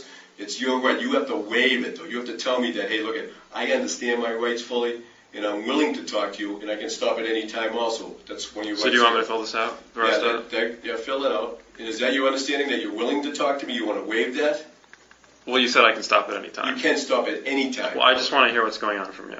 So we Okay. can start. Let me, okay, just so we're clear though, we're going on the record. You, you asked for an attorney. Detective Kenny, just in terms of. Well, I, from when you were saying, explaining to me, I thought like you would provide me with one. Oh, yeah, we just don't give people attorneys. Well, that's what I thought like Okay. would, would happen. So Okay, I mean, so the, the misunderstood. fact that you inquired about your interpretation of that right, was that I had an attorney waiting outside and I'd let you speak to an attorney or something along those well, lines? that's what that's what I thought. That was my understanding. Okay, your thoughts now is that you understand what I've explained? I understand if I want an attorney now, I have to get one myself. Right, or, yes, or make a phone call and, and, and, and, you know, have one made available to you. We're not gonna give you one. I wouldn't really know who to call to get an Okay, but I mean, that's, that's what phone calls and that's what, there is advice out there for you to follow up on that. But before we move forward, Philip, you're clear of the fact that you, as you said, you're willing to speak and you know that right where you can shut down at any particular yeah, I time? know. I know I can shut down at any time. Okay, so you're aware of that, and you're aware Okay. of the way it works, that. I, I just want to hear um, what's going on, so you Okay, can but start. rather than for you to just to find out what this is all about, you're clear about your rights. I, I know my rights. You know your rights. Have you ever been advised of your rights in the past? No, No, this is the first time? I believe so. Yeah. Never been, had any interaction with the police before? I used to be on a youth court, so I used to read rights. Oh, you used to read rights? One when I was like 15. Oh, yeah? Okay, very good. Um, as, as I alluded to early on about that, there's been a lot of stuff going on, and as a result of that stuff, there's been hundreds of tips coming in here. And if you haven't read the paper, you really don't have a clue as to what we're talking about. No, like, I really don't read the paper or watch the news. So in the last week or two, you haven't heard anything about some stuff that's been going on in and around Boston regarding uh, Craigslist No, I really, I really don't watch the news. Okay, well, just let me give you a brief synopsis of what we're doing then. Okay. They ask if he's heard anything about what's been going on in the last week or two in the city, and Philip says, No, I don't watch the news. The officer gives him a synopsis of the case, explaining that in their investigation, quite a few people have found a strong likeness to him with the person they're looking for. Right now, they don't want to dive into every single piece of evidence they have. They say they're following up on leads, nudges in the right direction, to see what he thinks about that. Philip is unfazed. He explains that he frequents the Boston area because of school. He's finishing up his second year in hematology there. He's friendly enough in tone, but he doesn't elaborate in any of his answers. So you really haven't seen anything in the news? I don't know if young people like me really watch the local news, honestly, Phil says casually. He's careful to stick to low commitment answers. I don't know, I believe so, maybe, I don't remember, I could have. He says his parents were in town at a hotel a while ago. Then the officers remind him that they're homicide detectives. You'd think an innocent person would be more determined to clear up any mistake as serious as this. But instead, Philip pulls another random, non committal throwaway at them. He went to the Cheesecake Factory a while ago, but conveniently doesn't remember when. I don't go out to eat much, Phil says. In a way, this would most likely help someone remember it even more clearly because it's significant. Phil's just throwing things at the wall to see what sticks. But playing stupid is hard to do when you aren't that stupid, and you're being asked questions by people who won't stop until they get a satisfactory answer. This isn't his fiance or his family or his friends. He can't weasel his way out of this simply by muddying the waters with random details. I can't believe you have you don't listen. And again, if you what, what do you do? What are you focusing on in school? What's your career, your major? I'm a medical student, so Medical student, we're doing so- hematology and oncology right now. Yeah, so your balls deep in the books as well. Yeah. Um, okay. Have you um, no understanding, nothing about seeing any press, anything in the news, anything I don't really. People, I, I think? I think like young people like me, we don't often watch like I don't watch local news. I'm not from Boston. Yeah, and how old are you? I'm 23. 23. I guess I can relate to that. I have uh, kids myself that age, and as far as reading the papers and those, so I guess I can uh, go along with that. But let me tell you that there have been some incidents that Okay. you do match your description. Um, tell me this: Have you ever been to some of the hotels downtown Boston in the past week or so? Not in the past week. Okay, in uh, before the past week, maybe two weeks, three weeks. You tell me when. Well, the my dad was my dad and his wife were in Boston, maybe in February, and they stayed at a hotel. Okay, and what hotel was that? I don't remember. It's one of the ones near Prudential Center, Yeah, Prudential Center. Is that the last time, Philip, that you were at a hotel? I believe. All right. Is there? Could you have been there like recently and just don't recall it? or- I could have like walked through the lobby. Okay. Do you have a memory of doing that recently? I don't have a memory of it off the top of my head. Um, uh, if you think for a second, is there a possibility that maybe you did do something like that? Walk through the lobby? Yeah. Maybe I don't remember. What would cause you, as a medical student from BU, to walk through a lobby? Well, the Prudential Center isn't it connected to all the hotels? So have to Uh, go from like walk through the Prudential Center. Yeah. Don't you often walk through hotel lobbies? Um, yeah. What hotel is connected to the Prudential Center? And I don't frequent. I don't really- I don't really know them that well. Well, do you have? Do you have? What What brings you to the Prudential Center? If you don't mind. I've been there a handful of times. Yeah. Is it just like coffee or shopping or what brings you down there? All those reasons. Yeah, all of those. Um, but no one, ho- Restaurants. no one hotel jumps at, out at you as far. Not really. You do have a specific memory of being in one in that area when your mom and dad were in town. Yeah, they were in one. Okay, and how long have you been in the in the Boston area? How long? What's what year are you in at BU? Uh, I'm finishing up my second year. The second year. All right. And you have you lived at that Quincy address since then? Since I started, I lived in South Boston, and then I moved to Quincy. Yeah. Um, how does it feel to be wrapped up in this stuff? I mean, this is is this your first time being involved at this? And I know you said you worked at the youth court. What do you think about about being dragged in here on it? I don't know. I was trying to figure out what was going on.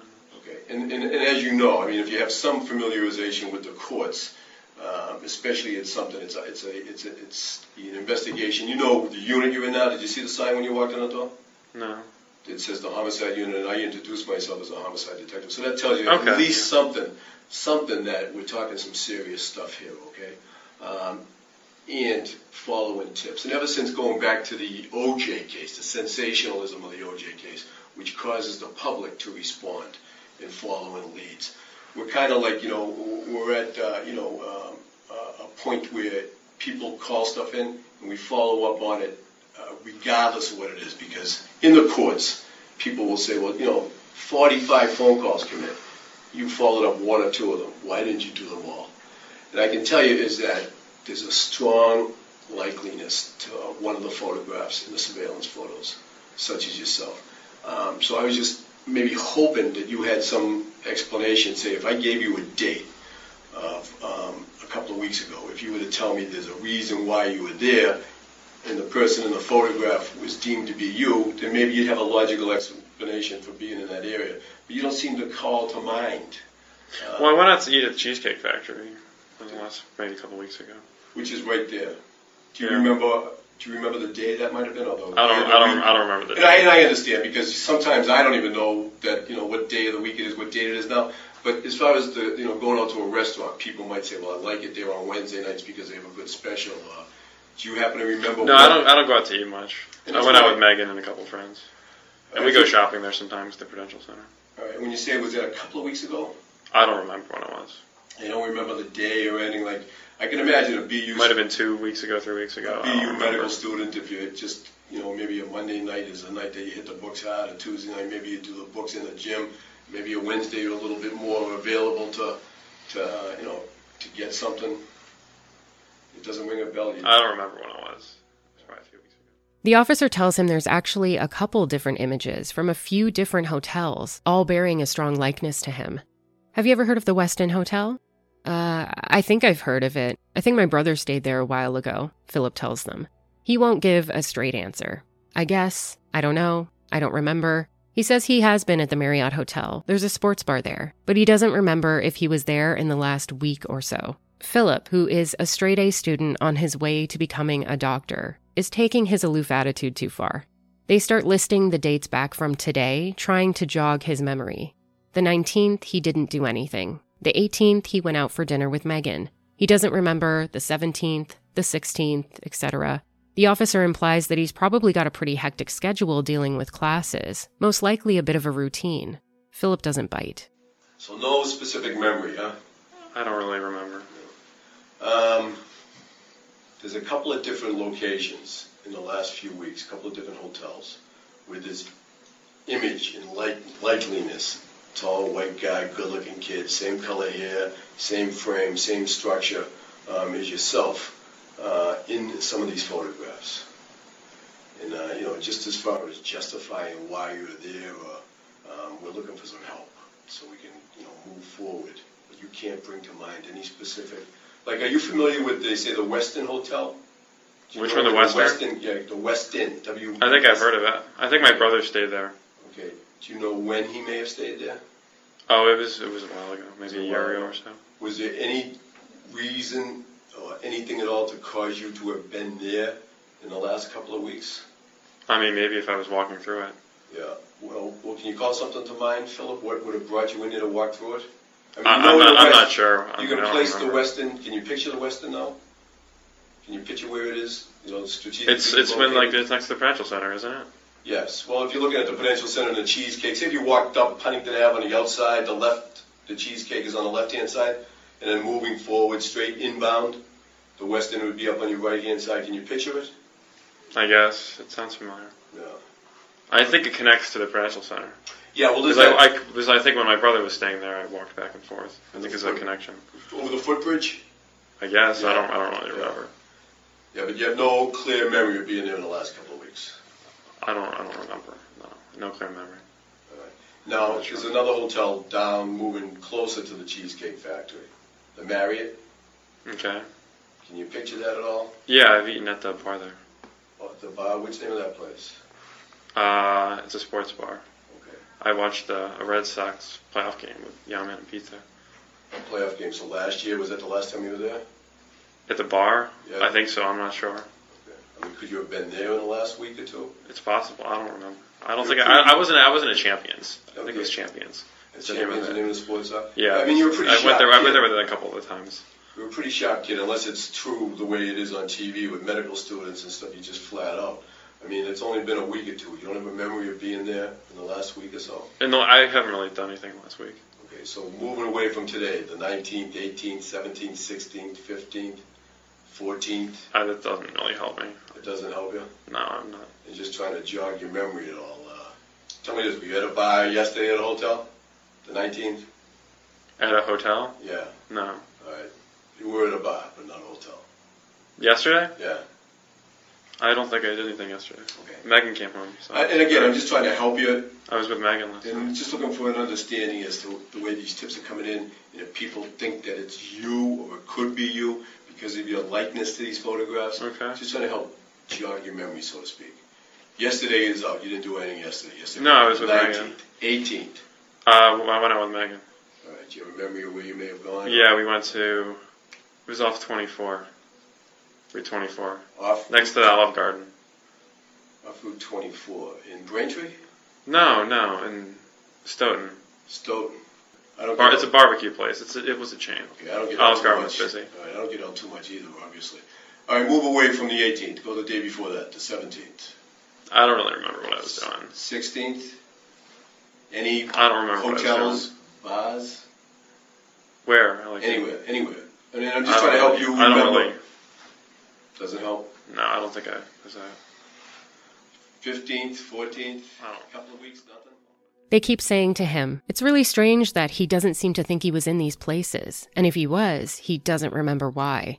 Given the fact that the likeness in these photographs is so similar, it's just really strange. But again, Phil isn't fazed. He doesn't even ask to see the photographs they keep mentioning, because he knows exactly what he'll see a face he assumed nobody would ever report.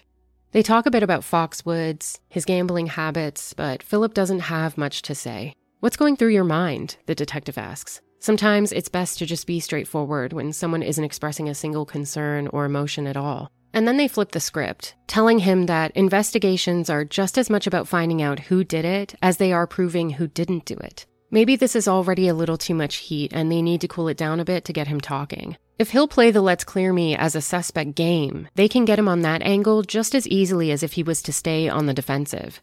At the end of the day, they remind him, they just want him to explain his side of the story. Mistakes happen, accidents happen.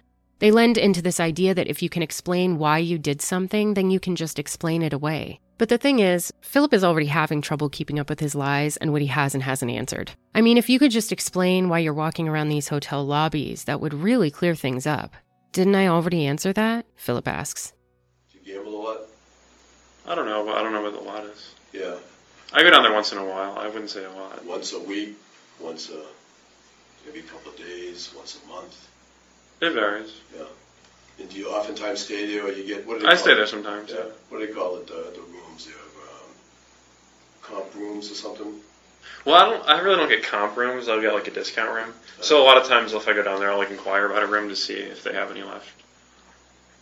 What, uh, what goes through your mind as, as I'm asking all these questions? I know you're a pretty bright kid.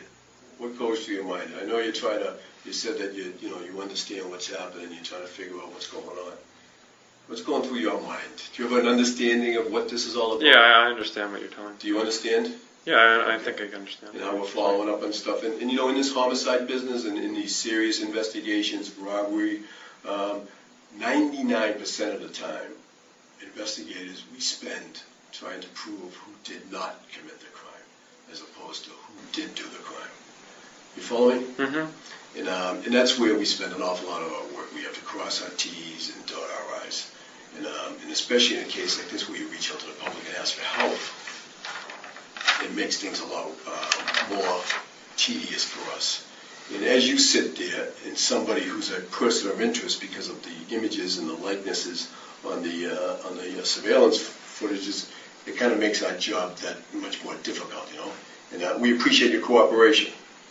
Uh, but it's serious business. It's serious business. And I can tell you this, and as I've said homicide a couple of times, clearly you must think that it involves a murder. I've also mentioned the word robbery, and it involves a robbery. And sometimes, Philip, um, when things happen, um, it's a pretty ugly situation. We don't mean them to happen. Um, you know, they may happen accidentally.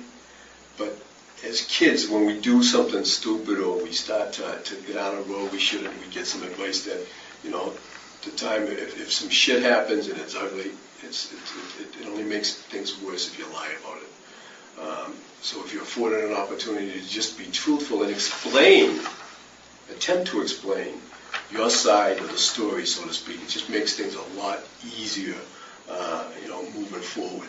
In, in, in, especially when you have complicated situations. When there's lies attached to it, it just kind of makes things uh, really, uh, you know, that much more complicated. Uh, and, and, it, and it's difficult. It's difficult to, to, to rationalize, you know, why things happened. You know. Um, and again, that's why it's kind of like for me to try and ask you to remember if you're in a hotel. Myself now in a limited capacity and you know so much money. If I was at a hotel, that'd be something that, yeah, sure, I remember that. I was down at the uh, the Marriott just three nights ago. I was with the, you know a hot-looking girl. We had a couple of drinks and I was trying to get a room or something. I mean, those are memories that we'd always have. Um, but to you, I mean, if you're going to Foxwoods all the time, maybe that's the explanation for why you can't call it to mind uh, uh, for not being there. But then again, if you're willing to work with me and try to try to uh, you know figure out if you were there, that might explain why we're sitting here today. But if you sit there and you just have no absolute positively no memory of being there, um, it just it just doesn't help things, you know. Well, I said I have no specific memory. I might have walked through there. Yeah. But that's what I mean. If I mean, like I've walked through there often. I don't. I don't know specifically though. uh, so is there a possibility that you walked through there in the last couple of weeks? Yeah, I said that. Okay. But, but, and, and I know you said that. I know you said that. But there should be a little bit more to it, though. What would cause you to walk through, say, the, the, the lobby of the Marriott? Just to see what's happening there, to see what's going on in the bar, or? Didn't they already answer that? No, not really. Not really. Just a casual stroll through there.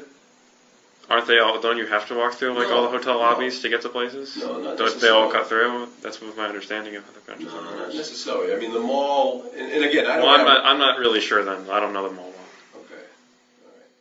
The detectives dive right in. Do you ever have anything to do with Craigslist? Do you go on there to buy things or post things? Maybe. I don't know. Maybe when I was searching for my old apartment. The officer doesn't hear Phil because he's speaking so low. And when he asks him to repeat himself, you can hear how dry his mouth and throat are. No doubt his anxiety is a speedway in his stomach. By now, he's probably realizing they have more than just a couple photos resembling him. They ask him about his personal information address, phone number, email addresses. He has a couple personal, school, a throwaway that he uses for online poker. That's about it, he thinks. Beneath what Philip may think is unaffected and monotone is a slight defensiveness, a snap of his patience and arrogance. No, I just said my dad uses that one, he says in response to a question about an old email. He doesn't have a problem correcting things that don't matter at all or making their question sound silly and baseless. After a few more noncommittal answers, the detectives remind him that it would be easier if he just worked with them a little bit, since all they want to do is clear all of this up. Philip says, I'm trying to, but then follows up the next three questions with, I don't know, I'm not sure, and I don't remember. It's estimated that medical students have to memorize almost 10 times more educational content than the average college student in another field. This includes more than 30,000 new terms and definitions, sometimes learning up to 10 new words a day. But Philip doesn't remember. Philip's interrogation isn't as seamless as Megan's interview. He's closed off, and even with open ended questions, he manages to say very, very little. And at this point, it's best to just be outright with questioning. Because after 30 minutes, all that's clear is Philip isn't going to fess up to anything unless he has to.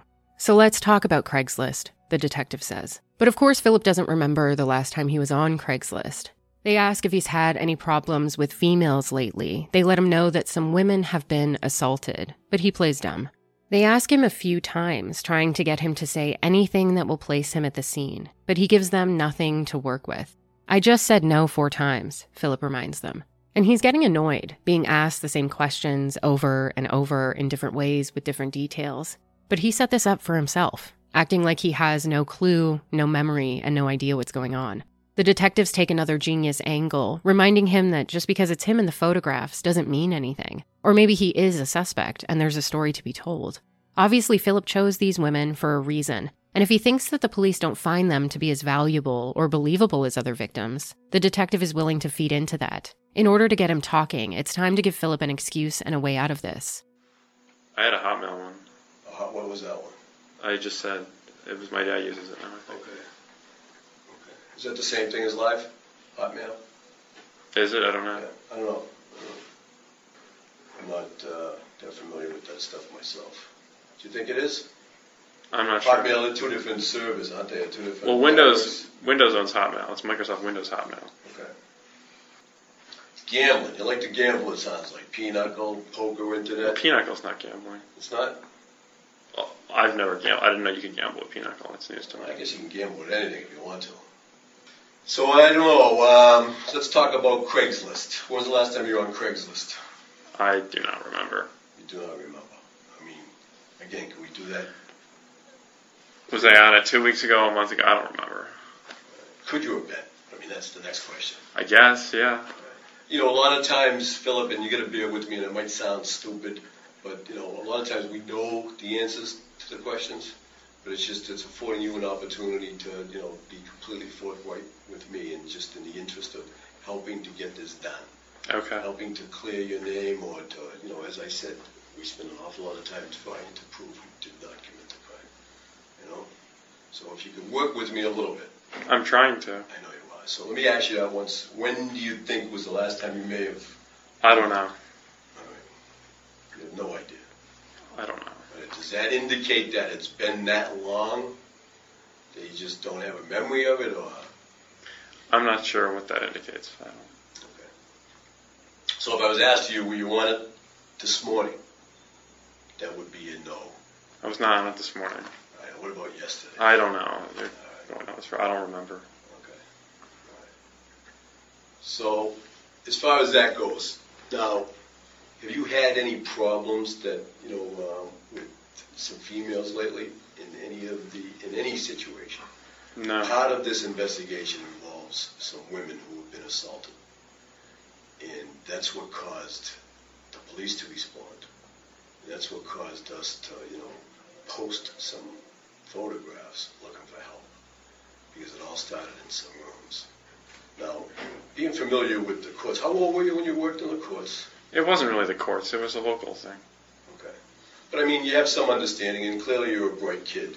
In order to have the police involved, nine out of ten times you have a victim that makes a phone call. And then the investigation starts, and then witnesses give some direction. And that causes the police to do stuff. And in some instances, such as this, is ask for help and post some photographs looking for some identification. Is there anything along those lines where and I know you don't have a specific memory, is there anything where you may have encountered a female in a hotel room and things may have gone awry? No. She would have been pissed off at you to call the police? And again, keep in mind, just something, some food for thought, Philip, is sometimes um, girls call the police if they feel they've been slighted and, and you know, they may make stuff up um, to complain about something. And that's when I go back to what I said sometime a little earlier, is there's always two sides to a story. And when you're afforded an opportunity to, to provide your version, that might explain things. But until we have all the pieces of the puzzle, we're kind of left with, you know, me trying to, as if I'm a dentist, trying to pull teeth or, or uh, getting some information from you and attempting to jog your memory. Do you have any specific memory of having a hassle with a girl?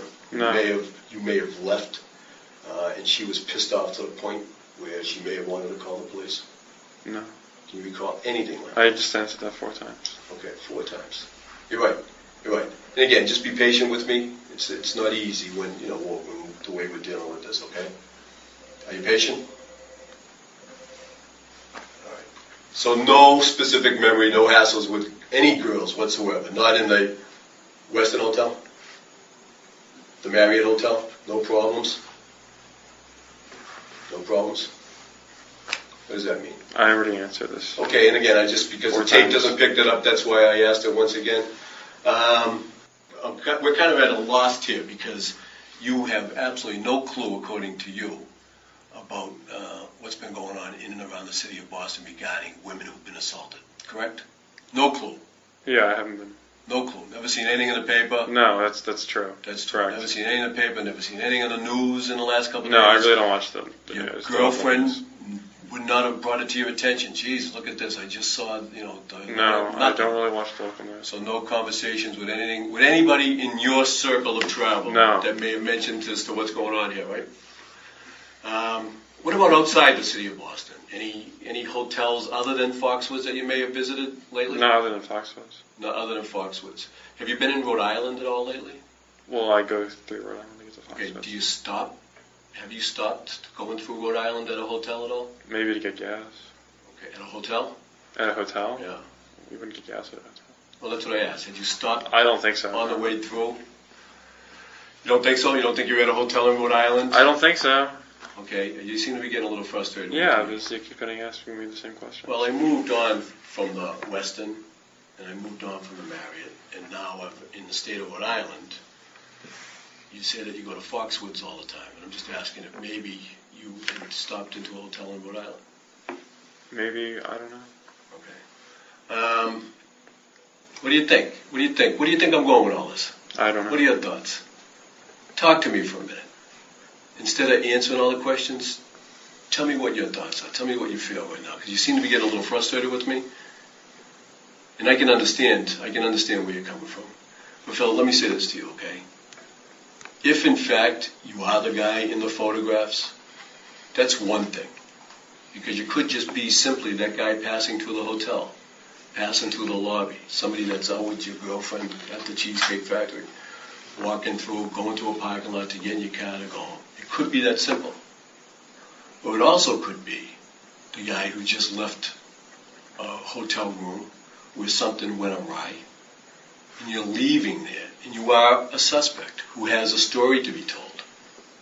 Whatever happened in the hotel room, that speaks to a certain set of facts.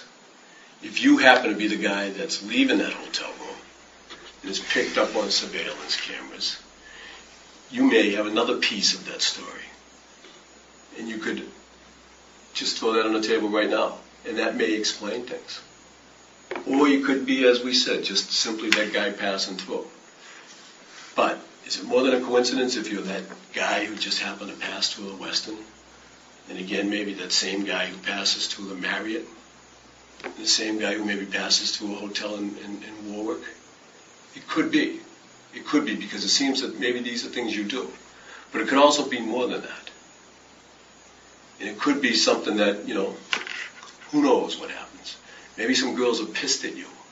Maybe whatever's going on, whatever your thing is, maybe, you know, who knows? Who knows? Unless you throw it out there, if that's you, the guy that's actually been in some of those rooms with some of these females, and maybe they, uh, you know, are trying to set you up or something. Who knows? Unless you tell us. I clearly don't know because I wasn't there. But if you say you're simply the guy that may have passed through, you don't even have a clear memory to be able to tell me that. You know? The detective rambles on for a few minutes, throwing some more tactics at him. He tries appealing to any pride, any empathy, any desperation, or any victimhood in Philip he can find. Do you just have a thing where you hook up with girls and don't want Megan to know about it? I mean, hey, over the years, we've seen that a lot of times. The thing to do is just explain and just be honest. Let's not keep dancing around the truth. The best thing to do when the shit hits the fan is just to man up. But Philip just sighs with frustration. We can't have back what happened, but we can make it right. And how do we make it right? Just by being honest. Just by being honest. When we start dancing around the truth, that's why things get all kind of discombobulated.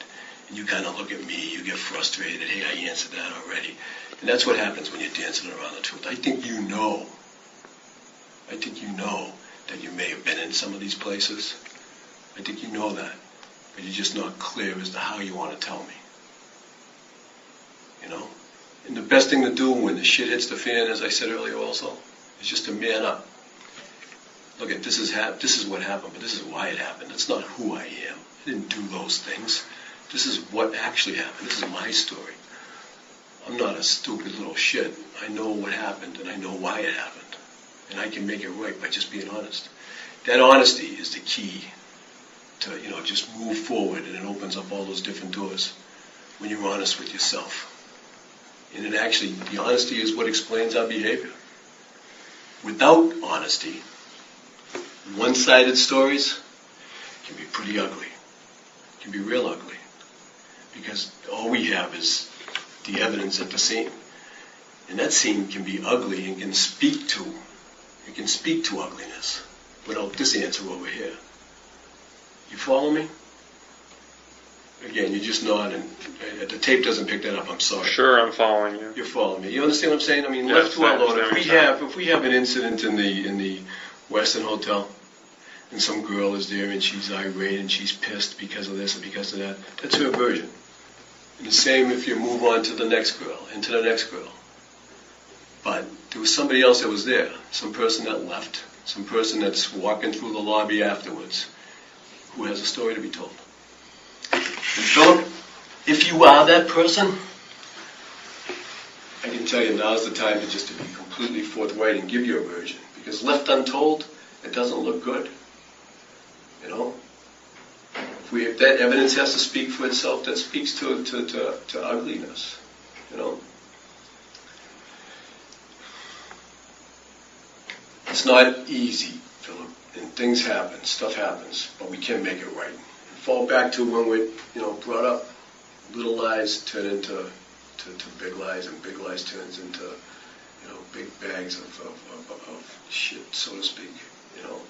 But if we step up, speak from the heart, hey, okay, listen, nobody ever meant for things to go the way they went, but this is what happened. Maybe, maybe, maybe it was an accident. Maybe it was, maybe you were provoked, or maybe you know things things got ugly, and, and you were a victim here at some point. You know, but who knows unless you speak up, Philip? Who knows? Who will ever know? Right now, we're left with one side of the table, one set of facts. I'm just uh, asking you, Philip, if you you know can find it in yourself to, to man up and step up. If that's you, that's beyond that casual stroll through the hotel, to speak to it, to speak to what might have happened, what might have went wrong, because it's happening. It's happening, and I think uh, you deserve it to yourself just to step up and, and lay it on the table. You know, it is what it is. The detective asks him again, straight out, if he has anything to do with the robberies and murder. The way Philip denies tying up and robbing somebody is so devoid of emotion. He doesn't know the correct emotion to mirror in this situation. But monotone annoyance isn't it. If someone is accusing you of robbing or killing someone and you didn't do it, you might have a feeling or two about it. This story doesn't apply to me, he tells the detective. This is why I wish I had a lawyer here, because I could just be nodding along and I don't even know what you mean. Philip implies that they're being tricky with their questioning, and he's starting to get nervous that he could be fooled into agreeing with something he doesn't even understand. He plays victim, acting as if he's been questioned over and over for hours, but this isn't the case. And Philip thinks as long as he doesn't admit to anything, he's going to leave this room and walk right back into his life. But there's no wiggle room here. It's been 48 minutes, and judging from how many times he's been encouraged to man up and do the right thing, the detectives are about done pulling at the wrist for more from him. Philip's silence has done as much for them as his talking would have. If he won't provide an alibi, a reason, or a defense, they'll just go with what they already have. I'm going to ask you, Philip. The first incident that I spoke to in the Westin Hotel, a girl was robbed. Did you have anything to do with that, No. Philip? Well, I just answered you. There was a girl in a hotel room that was tied up and robbed in the Westin.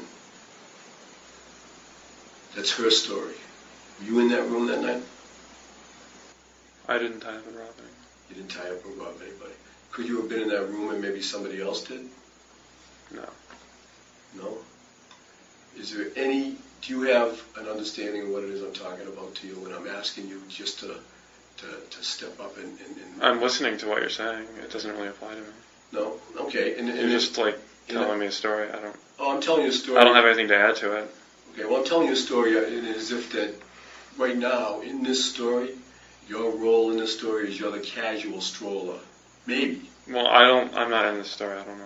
Well, you, well, you are in the sense that you're sitting here as the story unfolded prior to your arriving here. Your role in the story is that of maybe somebody who passed through the hotel lobby.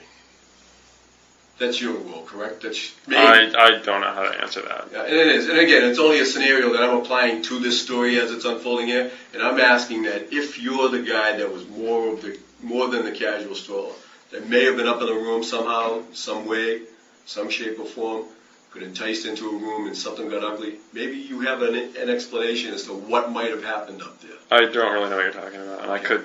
I mean, this is why I wish I had a lawyer here. Because I And- could, I could just be like nodding along and agreeing to something that you're saying. And, and that's fine. I don't really mean that that didn't happen. And and again, Philip, you're alluding to a lawyer, and we need to, uh, you know, expound upon that. You, if you want a lawyer, we are stopping this interview right now because that's one of your rights, okay? That's a right that you have. If you are that unsure of proceeding without. an Well, the way you're the way you're phrasing things, it seems like I could just be nodding or saying yes, and the way you're questioning me, I could be agreeing to anything by Well, saying yes or no. I don't really. Well, you That's why I wish someone was here to like tell me that I'm and- by nodding my head or something. I'm agreeing to something you're saying. No, and that's fine, and, you know, the bottom That's why line- I wish I had one. the But I don't really know who to call for a lawyer. Well, that's fine, you know what, we're gonna stop this interview because you want an attorney. That's your choice if you want an attorney, correct? uh, yes, if you're just going to keep asking me the same questions over and over. Okay, and again, it's, just so you're clear, as far as you're nodding and agreeing to anything, you know what's going on. You're not agreeing or nodding to anything that you don't want to. You've understood the question so far. You've alluded to having an, an attorney present. So we're gonna give you that, okay? Can you get me one? Or We'll, we'll This is gonna keep going on like calls. this? Pardon me? if this is going to keep going on like this, can No, but it's me your choice. You, you can, we can make some calls right now. If you would like an attorney to come and, and counsel with you this afternoon and then continue this, that's all right. We can do that. We can do that. Through the entire charge process, Philip maintained his innocence, but there was already a hefty stack of evidence against him, and he knew it because he did it. Within days, police would place their own ad on Craigslist, asking for possible witnesses or other victims to come forward. Were you attacked or robbed at a Boston area hotel after placing an ad on Craigslist? If so, you may have information that could aid the investigation into the armed robbery of a woman at the Westin Hotel and the April 14th murder of a woman at the Marriott Hotel. Both victims were attacked by a prospective client who had contacted them through ads placed on Craigslist. On May 4th, Cynthia contacted the authorities about her attack, and Rhode Island police issued an arrest warrant for Philip, although that would be dealt with after the Boston charges. Being able to connect the three crimes was effortless. By June, Philip was arraigned, still swearing that they had the wrong guy. But the prosecution already had the surveillance footage images, along with duct tape, stolen underwear, zip ties, and the gun hidden in the textbook from a search of his apartment. The stash of unused bullets he had matched the ones lodged in Julissa's body. There would be multiple pay per use phones and 45 $100 bills. This was only scratching the surface at what would come later, including results from forensic testing. And if Philip was hoping that Andrew Miller would take the fall for the gun purchase, he'd be wrong. Police quickly cleared him of any connection to any of the crimes. And at the time of Julissa's murder, he was in Texas for Air Force basic training. A grand jury indicted Philip on seven counts, including armed robbery and first degree murder. Defendants held on major felony charges don't often see a chance at bail. Loved ones would stand by in disbelief, watching Philip be towed away in handcuffs and a preppy button up shirt. Feeling powerless, they would set up a Facebook group called Phil Markoff is Innocent Until Proven Guilty to rally support and remind everyone that he was strictly a suspect who deserved his fair day in court. The grand jurors of Suffolk County on docket number 09-10479, offense 001, turn the indictment of murder in the first degree, Commonwealth of Massachusetts, Suffolk SS. At the Superior Court Department of the Trial Court for Criminal Business begun in holding in the city of Boston within and for the county of Suffolk on the first Monday of June in the year of our Lord 2009. The jurors for the Commonwealth of Massachusetts on the oath present that Philip Markoff on April 14, 2009 did assault and beat one Julissa Brisman with intent to murder her, and by such assault and beating did kill and murder Julissa Brisman. How do you plead to this indictment, sir? Not guilty. Furthermore, sir, at this time here, the grand jurors of Suffolk County returned further six more indictments against you. Do you waive the formal reading of these six indictments, sir? Yes. On docket number 09-10479, offense 002, charged with armed kidnapping. Offense 003, charged with armed assault to rob. Offense 004, possession of firearm not home, work, no license. Offense 005, robbery armed. Offense 006, armed kidnapping. And offense 007, possession of firearm not home, work, no license. How do you plead to these six indictments, sir? Not guilty. Thank you. When it came to legal representation, the unemployed student would get no help from his parents and instead be appointed criminal defense attorney John Salsberg. And Salzberg wasn't to be underestimated, already familiar with high profile cases and a long list of successful wins for his clients' charges everything from robbery, sex crimes under the influence, and even murder. With over 25 years of part time clinical instruction at Harvard Law School, he'd been asked it all, seen it all, thought about it all, hypothesized it all, and then some. Philip knew he needed a miracle, and safe to say, he was in good hands. Megan did her best to stand by him. Even though she was physically hiding away back home in New Jersey, she wouldn't shy away from supporting her fiance to the public. In an email to Good Morning America, just days after his arrest, she wrote, I will stand by Philip as I know he is innocent. I love him and I always will. All I have to say to you is Philip is a beautiful person inside and out and could not hurt a fly. She told People magazine that he was clearly being set up and someone else was out there who needed to be charged. And she told ABC News in another email Philip is an intelligent man who's just trying to live his life, so if you could leave us alone, we would greatly appreciate it. We expect to marry in August and share a wonderful, meaningful life together.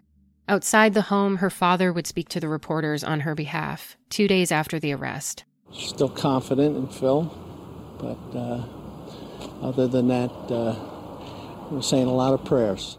To say she was hounded by the media is an understatement. Reporters seemed more interested in whether or not Megan would continue to believe in Philip's innocence and demanded an explanation for something so crazy. Clearly, he was guilty, and she needed to reconcile her fantasy life with the reality of what it truly was.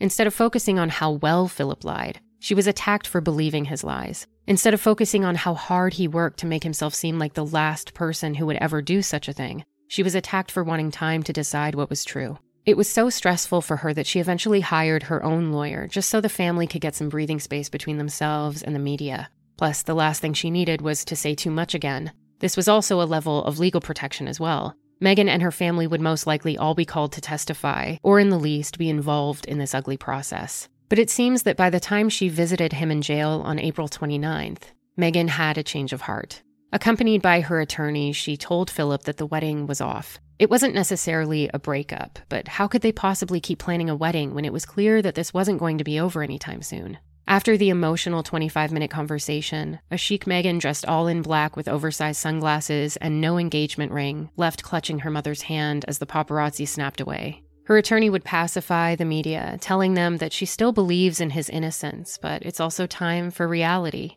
It was clear that behind the scenes, Megan was dealing with a huge amount of heartbreak and confusion, and also pressure from a sudden overnight audience that demanded answers from her. They had a candid, frank discussion. I think she feels uh, good about coming up and seeing him, but now it's time to move on uh, with other things in her life. Been no break off of the engagement. What she did is she uh, had a number of things to accomplish up here in Boston over the last couple of days, and one of them was to go visit her fiance at the jail. She went to the jail with her mother. She met with him for 25 minutes. Uh, obviously, that conversation was just between her and uh, her fiance.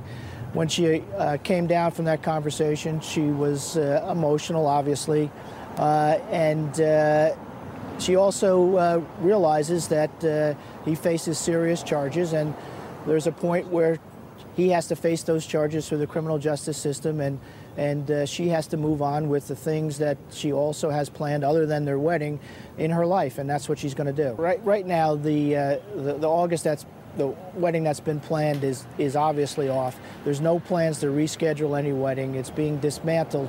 Those familiar with weddings, it takes a little bit to put it together, and it takes a little bit to to take them apart, and that's being done at this point. Quite frankly, the charges that uh, she that he faces uh, makes it unlikely that the, it will be rescheduled. Obviously, she's still supporting him. She still believes in him. She believes in the person that she knows and, and, and loves.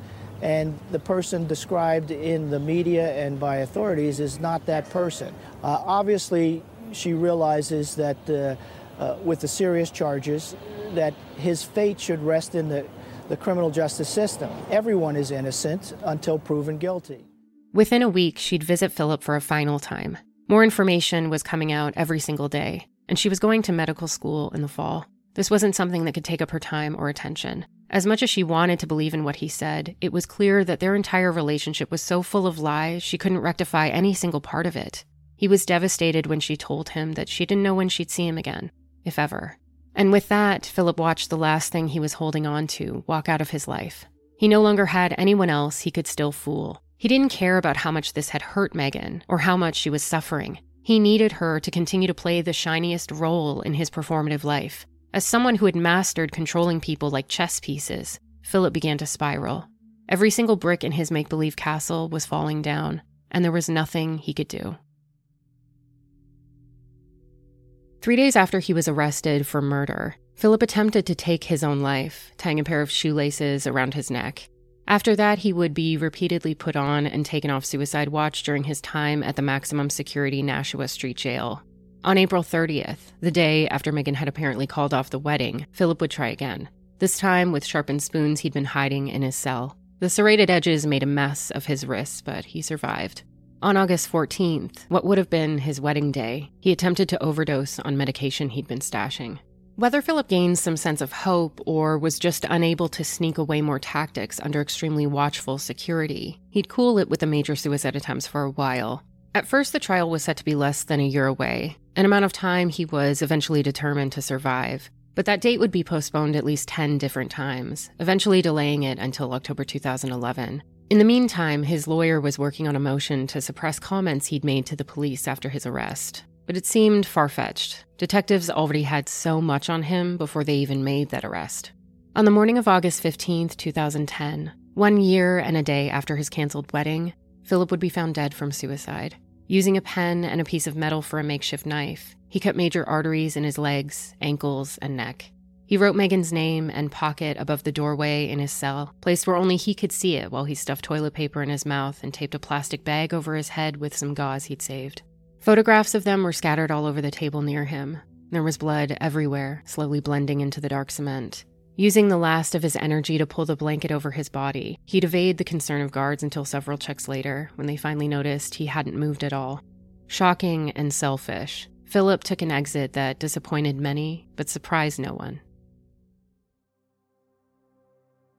Maybe the thought of waiting out the expiration of his final sense of any control in life was too much for Philip. He wasn't worried about the damage he had caused. He was mourning the self destruction of his perfect life. It had all burned down like a paper castle in the matter of a week. There would be no day in court or real justice for the victims. Even without the hefty weight of the security footage and emails, the evidence against Philip would have made it an open and shut case of guilt. The ballistics matched the gun they found in his apartment. His fingerprints matched the ones left on the duct tape. And Julissa's blood had been found on the very shoes he was wearing when he was arrested. There wasn't a shred of doubt that Philip had murdered Jalissa, and he would have never seen freedom again. There's a well known image of Philip taken during his 2007 annual White Coat Day ceremony at the Boston University School of Medicine. He's smiling big and standing tall, holding his arms out while a doctor puts the jacket on him. Looking back, a lot of people who knew him during his most ambitious years remember him coming across as arrogant and self important. And indeed, those were major elements at play as well when he committed his crimes. Everything with Philip was grandiose and out of touch from reality, too full of an entitlement and fantastical way of thinking that everything would work out for him because he commanded it to. Unlike what we would expect from someone about to become a doctor, he displayed a cold ability to exploit the vulnerable, to take advantage of situations for his own personal and financial gain, and appeared to have absolutely no empathy or remorse for what he'd done, not even for things going too far. In this case, there's sometimes a lot of focus on internet searches and connections that are mostly based upon rumor or exaggeration, Things like Philip going to gay clubs, looking to specifically meet up with those who identified as transsexual. And often there is some sort of escalation after a slow simmer of predicting factors. But there's also no solid proof to show if this was really the exact timeline of how Philip reached a boiling point. There's definitely a possibility that Philip got some sort of sexual rush from being in power over a woman, but his transactions were never about the erotic massages or sexual favors. When he entered the hotel rooms, he immediately took control to carry out a robbery and leave. Philip Markoff seemed generally exploitative in nature, regardless of the context. If he wanted something in life that didn't have to be earned, he just took it in whatever way necessary. As long as he could maintain control and keep certain people in the dark, he would have most likely used those manipulative and narcissistic tactics throughout his life. Inevitably, it may have always come to some sort of deadly end for a person so ruthless for their own selfish satisfaction. Megan had most likely dodged even worse bullets that would have been coming down the line. And out of all of his victims, she had the best opportunity to recover and move on. She was able to finish school and become a doctor, Philip's suicide was devastating, but also somewhat of a relief. The constant scrutiny of what felt like the entire country on her shoulders wasn't her judgment to hold. And with him gone, the media would finally stop focusing on Megan as if it was. His bloody ode left to her on the wall of his jail cell wasn't a love letter, but one final self absorbed attempt of control over a woman he'd kept bordered in lies. He had destroyed her ability to trust another person for a long time and robbed her as well of a future she'd invested her whole heart into. But like many things in their relationship, that future had just been an idea. And as time would move on, it would fall away and form a new life as she continued to pour herself into her career and find happiness again. Surprisingly, the erotic services section of Craigslist still continued its success, despite the controversy of those who can take advantage of such a system. But by September 2010, the adult services section was retired, and Canada would also follow suit by December. Eight years later, the Fight Online Sex Trafficking Act was signed into law. To avoid future litigation, Craigslist would do away with all personal ads. Any tool or service can be misused. We can't take such risks without jeopardizing all of our other services, the company explained. And this kind of deadly misuse has played out time and time again. From as early as the 1690s, personal ads have been used to connect strangers under the pretense that whatever they've said is the truth. Paper letters, Craigslist, Facebook, Tinder, any system made up of humans is a system vulnerable to the very flaws within our society. Julissa's mother, Carmen, would give statements through others, but was never able to speak about it herself. Having her daughter ripped away from her was a grief she could barely tolerate. Talking about it in that way felt like some nightmarish emotional autopsy. Philip destroyed my life and my family, but his suicide only ratified his cowardice, one relative told the media on her behalf. All she would have left were photographs and memories, along with Julissa's dog Coco that she would, of course, adopt. Carmen would also struggle with the vindictive nature of salacious headlines so far from the truth. They called Julissa a prostitute and a drug addict, dumping salt in the wound with no way for her family to correct the narrative. Yes, Julissa hid the fact that she did erotic massages from her mother and had told her that the reason she was going out of town was for the tanning salon. But to Carmen and many people in that industry, labels matter and words matter, the nuances of differences between definitions are significant, especially when you're talking about victims of crime, often contrasted in comparison to a promising and brilliant doctor. Julissa would be cut down to her past mistakes and worst moments. And it's worth noting that she hated not telling her mother what she was actually doing, but she was really about to call it quits, with a few weeks left of her counseling course to go. She wouldn't be the first child to admit the truth to a parent to protect that innocent image only a parent can have. After her own battle with alcoholism, Julissa just didn't want to help other people. She understandably was motivated to be seen for the new changes she was making, instead of just the blemishes in her past she was so desperately trying to disconnect herself from. She had put her mother through numerous hospitalizations, through some close calls and big scares. But now she was sober, in therapy, regularly going to AA meetings, and really unlocking her potential. And she knew it too. A true born, raised Manhattan hottie, finally getting a hold of this wonderful thing we call life, she'd written on her MySpace profile page. And even though both Philip and Julissa were lying about a source of income, their motivations and methods were complete opposite. Where Philip Markoff would fake and lie, rob and steal in every way that he could, Julissa had always lived in a humble integrity, for better or worse. She too had found herself in a hole of her own digging, but had fought tooth and nail to pull herself out of it driven to help other young women like herself, and paying her own way to do so. Julissa was the brilliant and promising one in this story. You can have all the opportunities and chances and accolades in the world, but if you're empty inside, it means nothing. Philip's mirage of the American dream was always resting precariously on his ability to stifle that broken and entitled little boy inside who never grew up. Making his way in life on handouts, loans, and a hunger for admiration, Philip Markoff wasn't anything special. But there was a loss of true potential the night that he killed Julissa Brisman. After the hell and back she'd been through, she had learned the hard way that her life was worth fighting for. Philip's trail was sloppy, but it had been Julissa's tenacity that was ultimately his final undoing.